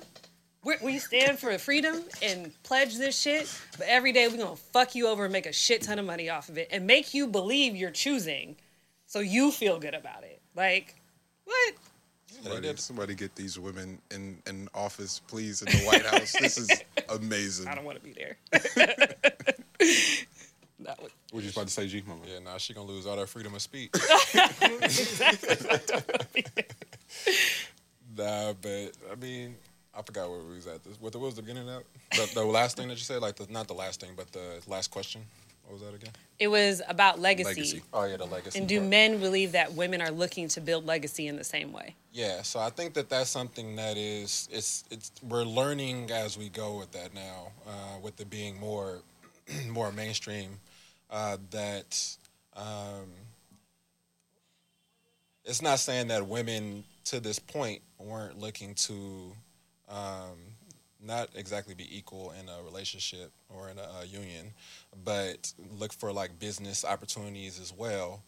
It's that it wasn't the norm or something that was um, was put out there enough for everyone to even get that part of of women that women did have these ambitions and stuff like that. The only ambitions that we would have saw prior to now uh, would be them doing it on their own and not being able to obtain a man because of their individual ambitions. So that's the that's the narrative that we would have saw up to this point. The new narrative that is now becoming a little bit more norm is the fact that yes, women and men can both be in a union and both have ambitions and both look to obtain them with the support of the other. You know, that's the new one that we're trying to normalize somehow, some way. Uh, so I think that's the that's kind of the thing for me personally for what you were talking about on that as far as like legacy goes. I can only I'm, I mean because we're doing podcasts, I like to keep it in like the you know, a lot of the examples being super mainstream, but a a really large one would be the Jay Z and Beyonce uh, Family Feud. The idea of you That visual is so crazy, bro. yeah, but the idea of what it took to get to the point where you put on a pedestal your union, you know what I mean? It would take almost losing everything in order for that to be the case. Mm-hmm. You know, and now you get to see the full the full scope of what the possibilities are when both people are operating on that frequency mm-hmm. together as opposed to there being uh, one foot in, one foot out, or uh, trying to keep up with whatever society norms are, uh, whatever past traumas are, uh, whatever your your thought process is on, uh, you know, what a relationship is uh, when you have children. The changes in bodies, the changing in thoughts. You know, like every couple years, you're a completely different person. So you're constantly evolving um, and doing all that in the public eye. You know, so like I, I think that's a perfect example of what a lot of people, or just what society overall, is um, like what their what their example what their example is. So that's why I thought that was a very important one because as we've talked about transparency already, at the point of becoming fully transparent is at the point that you truly start to live. Mm, and mm, that's mm. what happened in that particular union was that transparency was on the table. So now we can They, be, they finessed two solo albums, a feel collab album, hella tours, and just it, it's Ran it's, it up. It's a play. It's a ran play. it the fuck up. Everybody going relationship goals, and it's like, fam, are you ready to do business? Or Are no? you ready to do it or not? You know what I mean? Like I'm gonna show you. I'm gonna show you what we had at our what the, the type of capacity that we actually did have, but we're going to monetize it. My sister gonna shoot you the fair one in the elevator. You survive, we good. But I think that's why they were allowed, not allowed, that they were going to run it up regardless because of who they are. But like Together. they, but also that was the moment where, for I can say for not all women, but for me, you and I think a lot of women, Beyonce became a human Yeah. as opposed to an idol, and that was gonna sell her more shit ever than anything else that she was because women, what, The play. What? Beyonce, Beyonce got cheated What? on too, nigga. It's lit. Run it up. Oh my Ivy, God. Ivy Park, everything. I got it. Lemonade was wild. It was wild. how do you as as women then how do you approach the conversation of legacy is uh, mm. because you got hella shit going on you got hella shit going on Thank you. so the conversation for legacy it, you you can't really even start any other place than like yo this is the trajectory fam. You with it or not? Mm-hmm. Like is it because L started with like now the, the the new shit is like hey we both can be on it and support one another. It's not you stay at home stay in the kid it's not not it ain't but for as much as we think it isn't that anymore it's a lot of niggas outside that completely are like become like paralyzed by the idea of being in in a union with a woman who's running it up for real like it they just can't they can't function Most. uh, mo- yeah. So, how do you maneuver? Is that ha- has that been your experience? Is it is it rampant? Is it do you see the shift happening? Like, I'm I'm just curious because in our minds is is it's still we still know a lot of men who may as well be the Flintstones for real. You know, like it's it's crazy. But Yeah. Um, I'm gonna go back to like so like my name is like Gatsata Malkamu, so it's like Gasita Malkamu, right? And that on its own means like the lineage of my father, right? It's like the image of my father. so hey fam, look, this is where we start. Right. Like, you know, so and, and it's so interesting because my mother chose my name, not my father. Wow. Um, and so I've always known that I had to like that African proverb, like I stand on the shoulders of. Like I, it it like when you ask me that question, my mind is going to, like we're in this country alone. It's literally me and my dad. Like and my little brother, but like we came to this country together. I don't got no blood aunties, no uncle. Like the way people got folks. Like I got my community, I got my tribe that It we is- got here. But in reality, it's me and my dad and my little brother. So me leaving, me, me thinking about lineage, it, it's it's huge, right? It, it's a big thing because my my parent had to leave his whole entire lineage, his whole entire ancestry to get here. So me having hella shit going on is because I'm the first one to have to bear those things, right? Like I'm the first one to have to be able to forget going to college and all this stuff. It's like I had to learn how to, you know, register for my own health insurance. I had to learn how to, you know, what what was PG and E. Like we had to navigate those things together. Um, so yeah, like I, it that that's on that part. But as partnership, uh, I absolutely. That's why I was single for so long. Is because I do got hella shit going on, Yeah.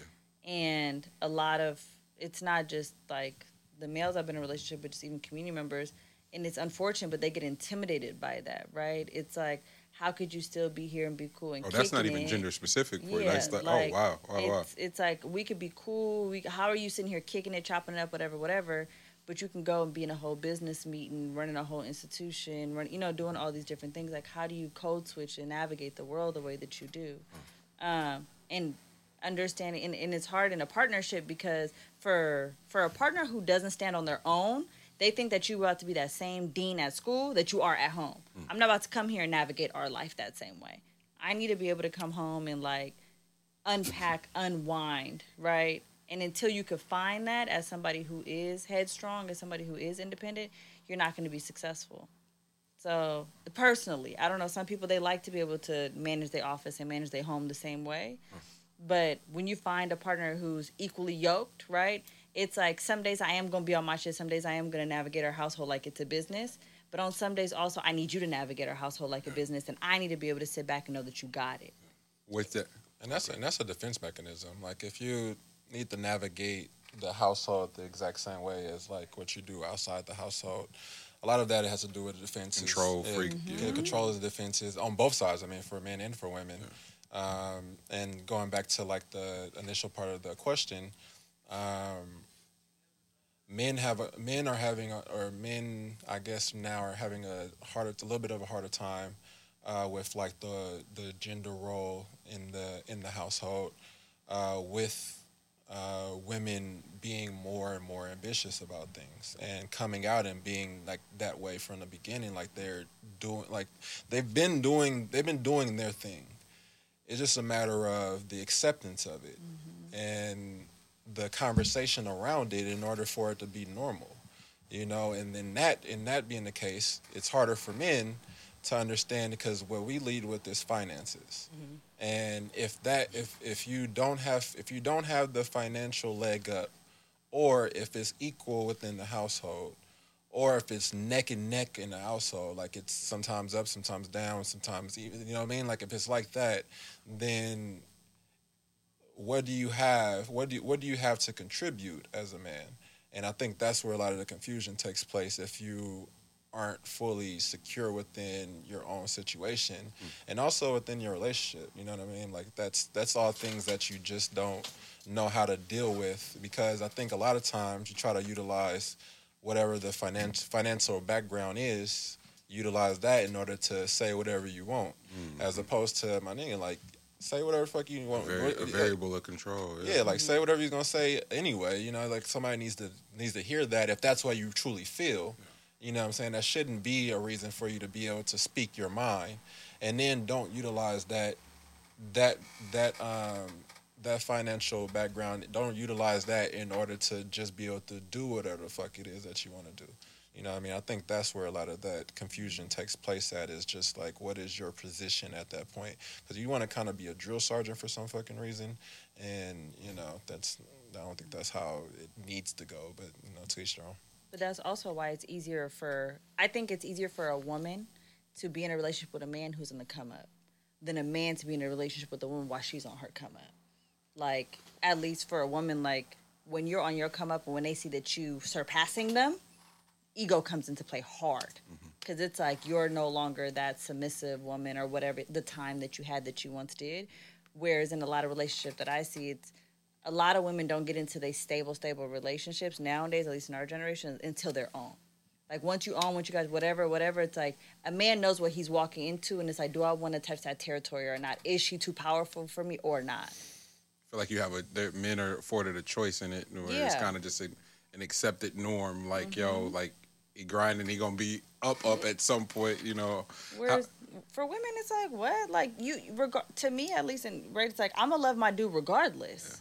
When you on your lowest, if you finna, you know, whatever, like I'm about to watch you on your come up, and I'm gonna be in that process with you. Now, sometimes they leave you, to stay up. That's on them, you know. But I, it's rare for me to see, um, at least in my, you know, tribe community, where I've seen a man like stick with his woman when she went from like literally having nothing to like now she's on one. what? Oh, I don't. I haven't had that. I haven't seen that experience specifically, and that's just me.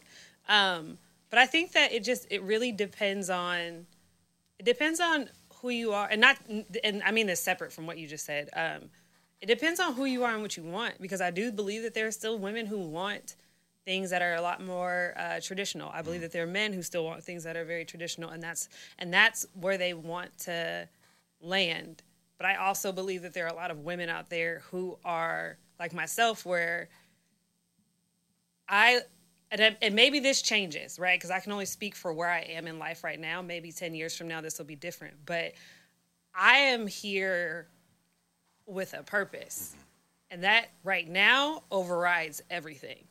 So if you not coming here to align with my purpose, and I hope I can align with yours, then it's not gonna work.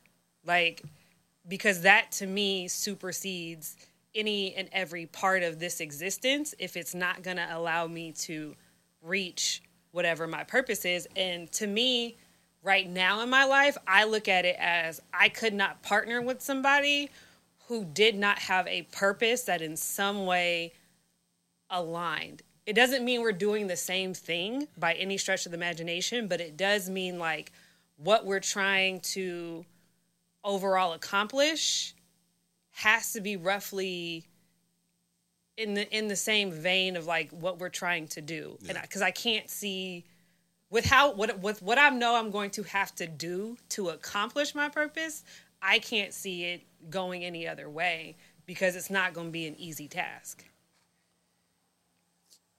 Y'all dope, bro.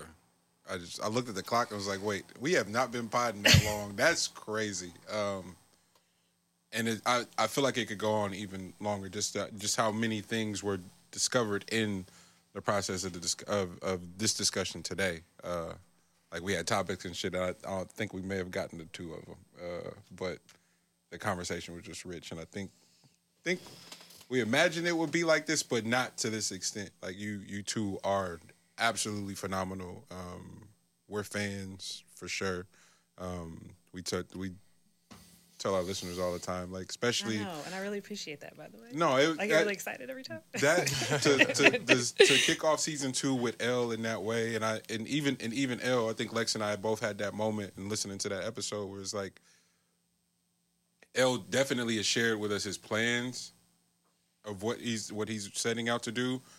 For whatever reason, though, the dynamic and the and the dialogue and the clarity of like what he's attempting to do was made evident as shit on that episode, and it was like, oh, this thing might take over the world for real because it was just it's it's so rich in accountability and transparency. Like, yo, this is my story, and I t- I tell Kev all the time too. It's like, yes, Grand National is a crew, but if we're just being honest, nigga, there is tiers to this. Like, it's on the level of which he's done it before, it ain't been done. On the level to which this nigga's done shit before, it's it ha- it's only a few people that have done it. So let's stop acting like within society we don't respect other people's words more than the other. That's just how it goes. Like, nigga, you was you been on before? oh, you could tell me anything, then, you know. But the fact that he's choosing to share his process of healing and wellness. Shout out Regan Fee. Um, the, Big the, time. the idea I that finally they got sh- to their uh, to their Black the Love Black Love episode. Oh my god, bruh. Salute to them, man. That was Uh oh. No, because she loves Black Love, Mm. and when they had their episode, she was like so excited, and she got her wine together, and she's like, "Wait, I'm not ready for this." Yeah, no, that- my She's sis- like, my- "We gotta come back. My sister and them come did the same thing. It was like, yo, I just didn't know. And- Yeah. but because they they don't lead like that. Like they've shared their process of grief, And if you don't tap into the story, you don't realize like how sad it actually is. But even when you're around Fee, I love you, sis, because she don't she don't care. Like she do, she has her moments in mm-hmm. private with her and Reeg, but when she outside in front of everybody, she don't code switch. You know, my my daughter Kamayu, nigga, respect the name for real, mm-hmm. and she just kept it pushing. But they opened their doors and their homes to everybody to go through the stages of grief. Kev documented this. It's so beautiful, um, and that's what I get when I when I heard when I was hearing L on that episode with you. I'm this is my first fucking cousin for crying out loud. I learned so much in that episode. It was like, like, bro, what's going on? But it was so it was so rich and so beautiful. But you gotta understand, it's like the uh, um, heroes eventually die. Like that ain't his burden to be the whole family's fucking saving grace, but carrying that level of responsibility responsibility every day, mm-hmm. and you're away from home and they telling you can do this, you can make this much money, bro. I no you you the only nigga that could survive that, bro. Could, couldn't have been me. I, I wouldn't even been suicidal. It Would have been homicidal for sure. Because the stakes was just too high. It's too high, and then when no one when people try to tell you go go see this person, go no nigga. I was so proud of him when he was like the vetting process for therapy had to be specific because nigga my existence was mad specific. It's all mm-hmm. how many people have done done that or been on the cusp of doing that.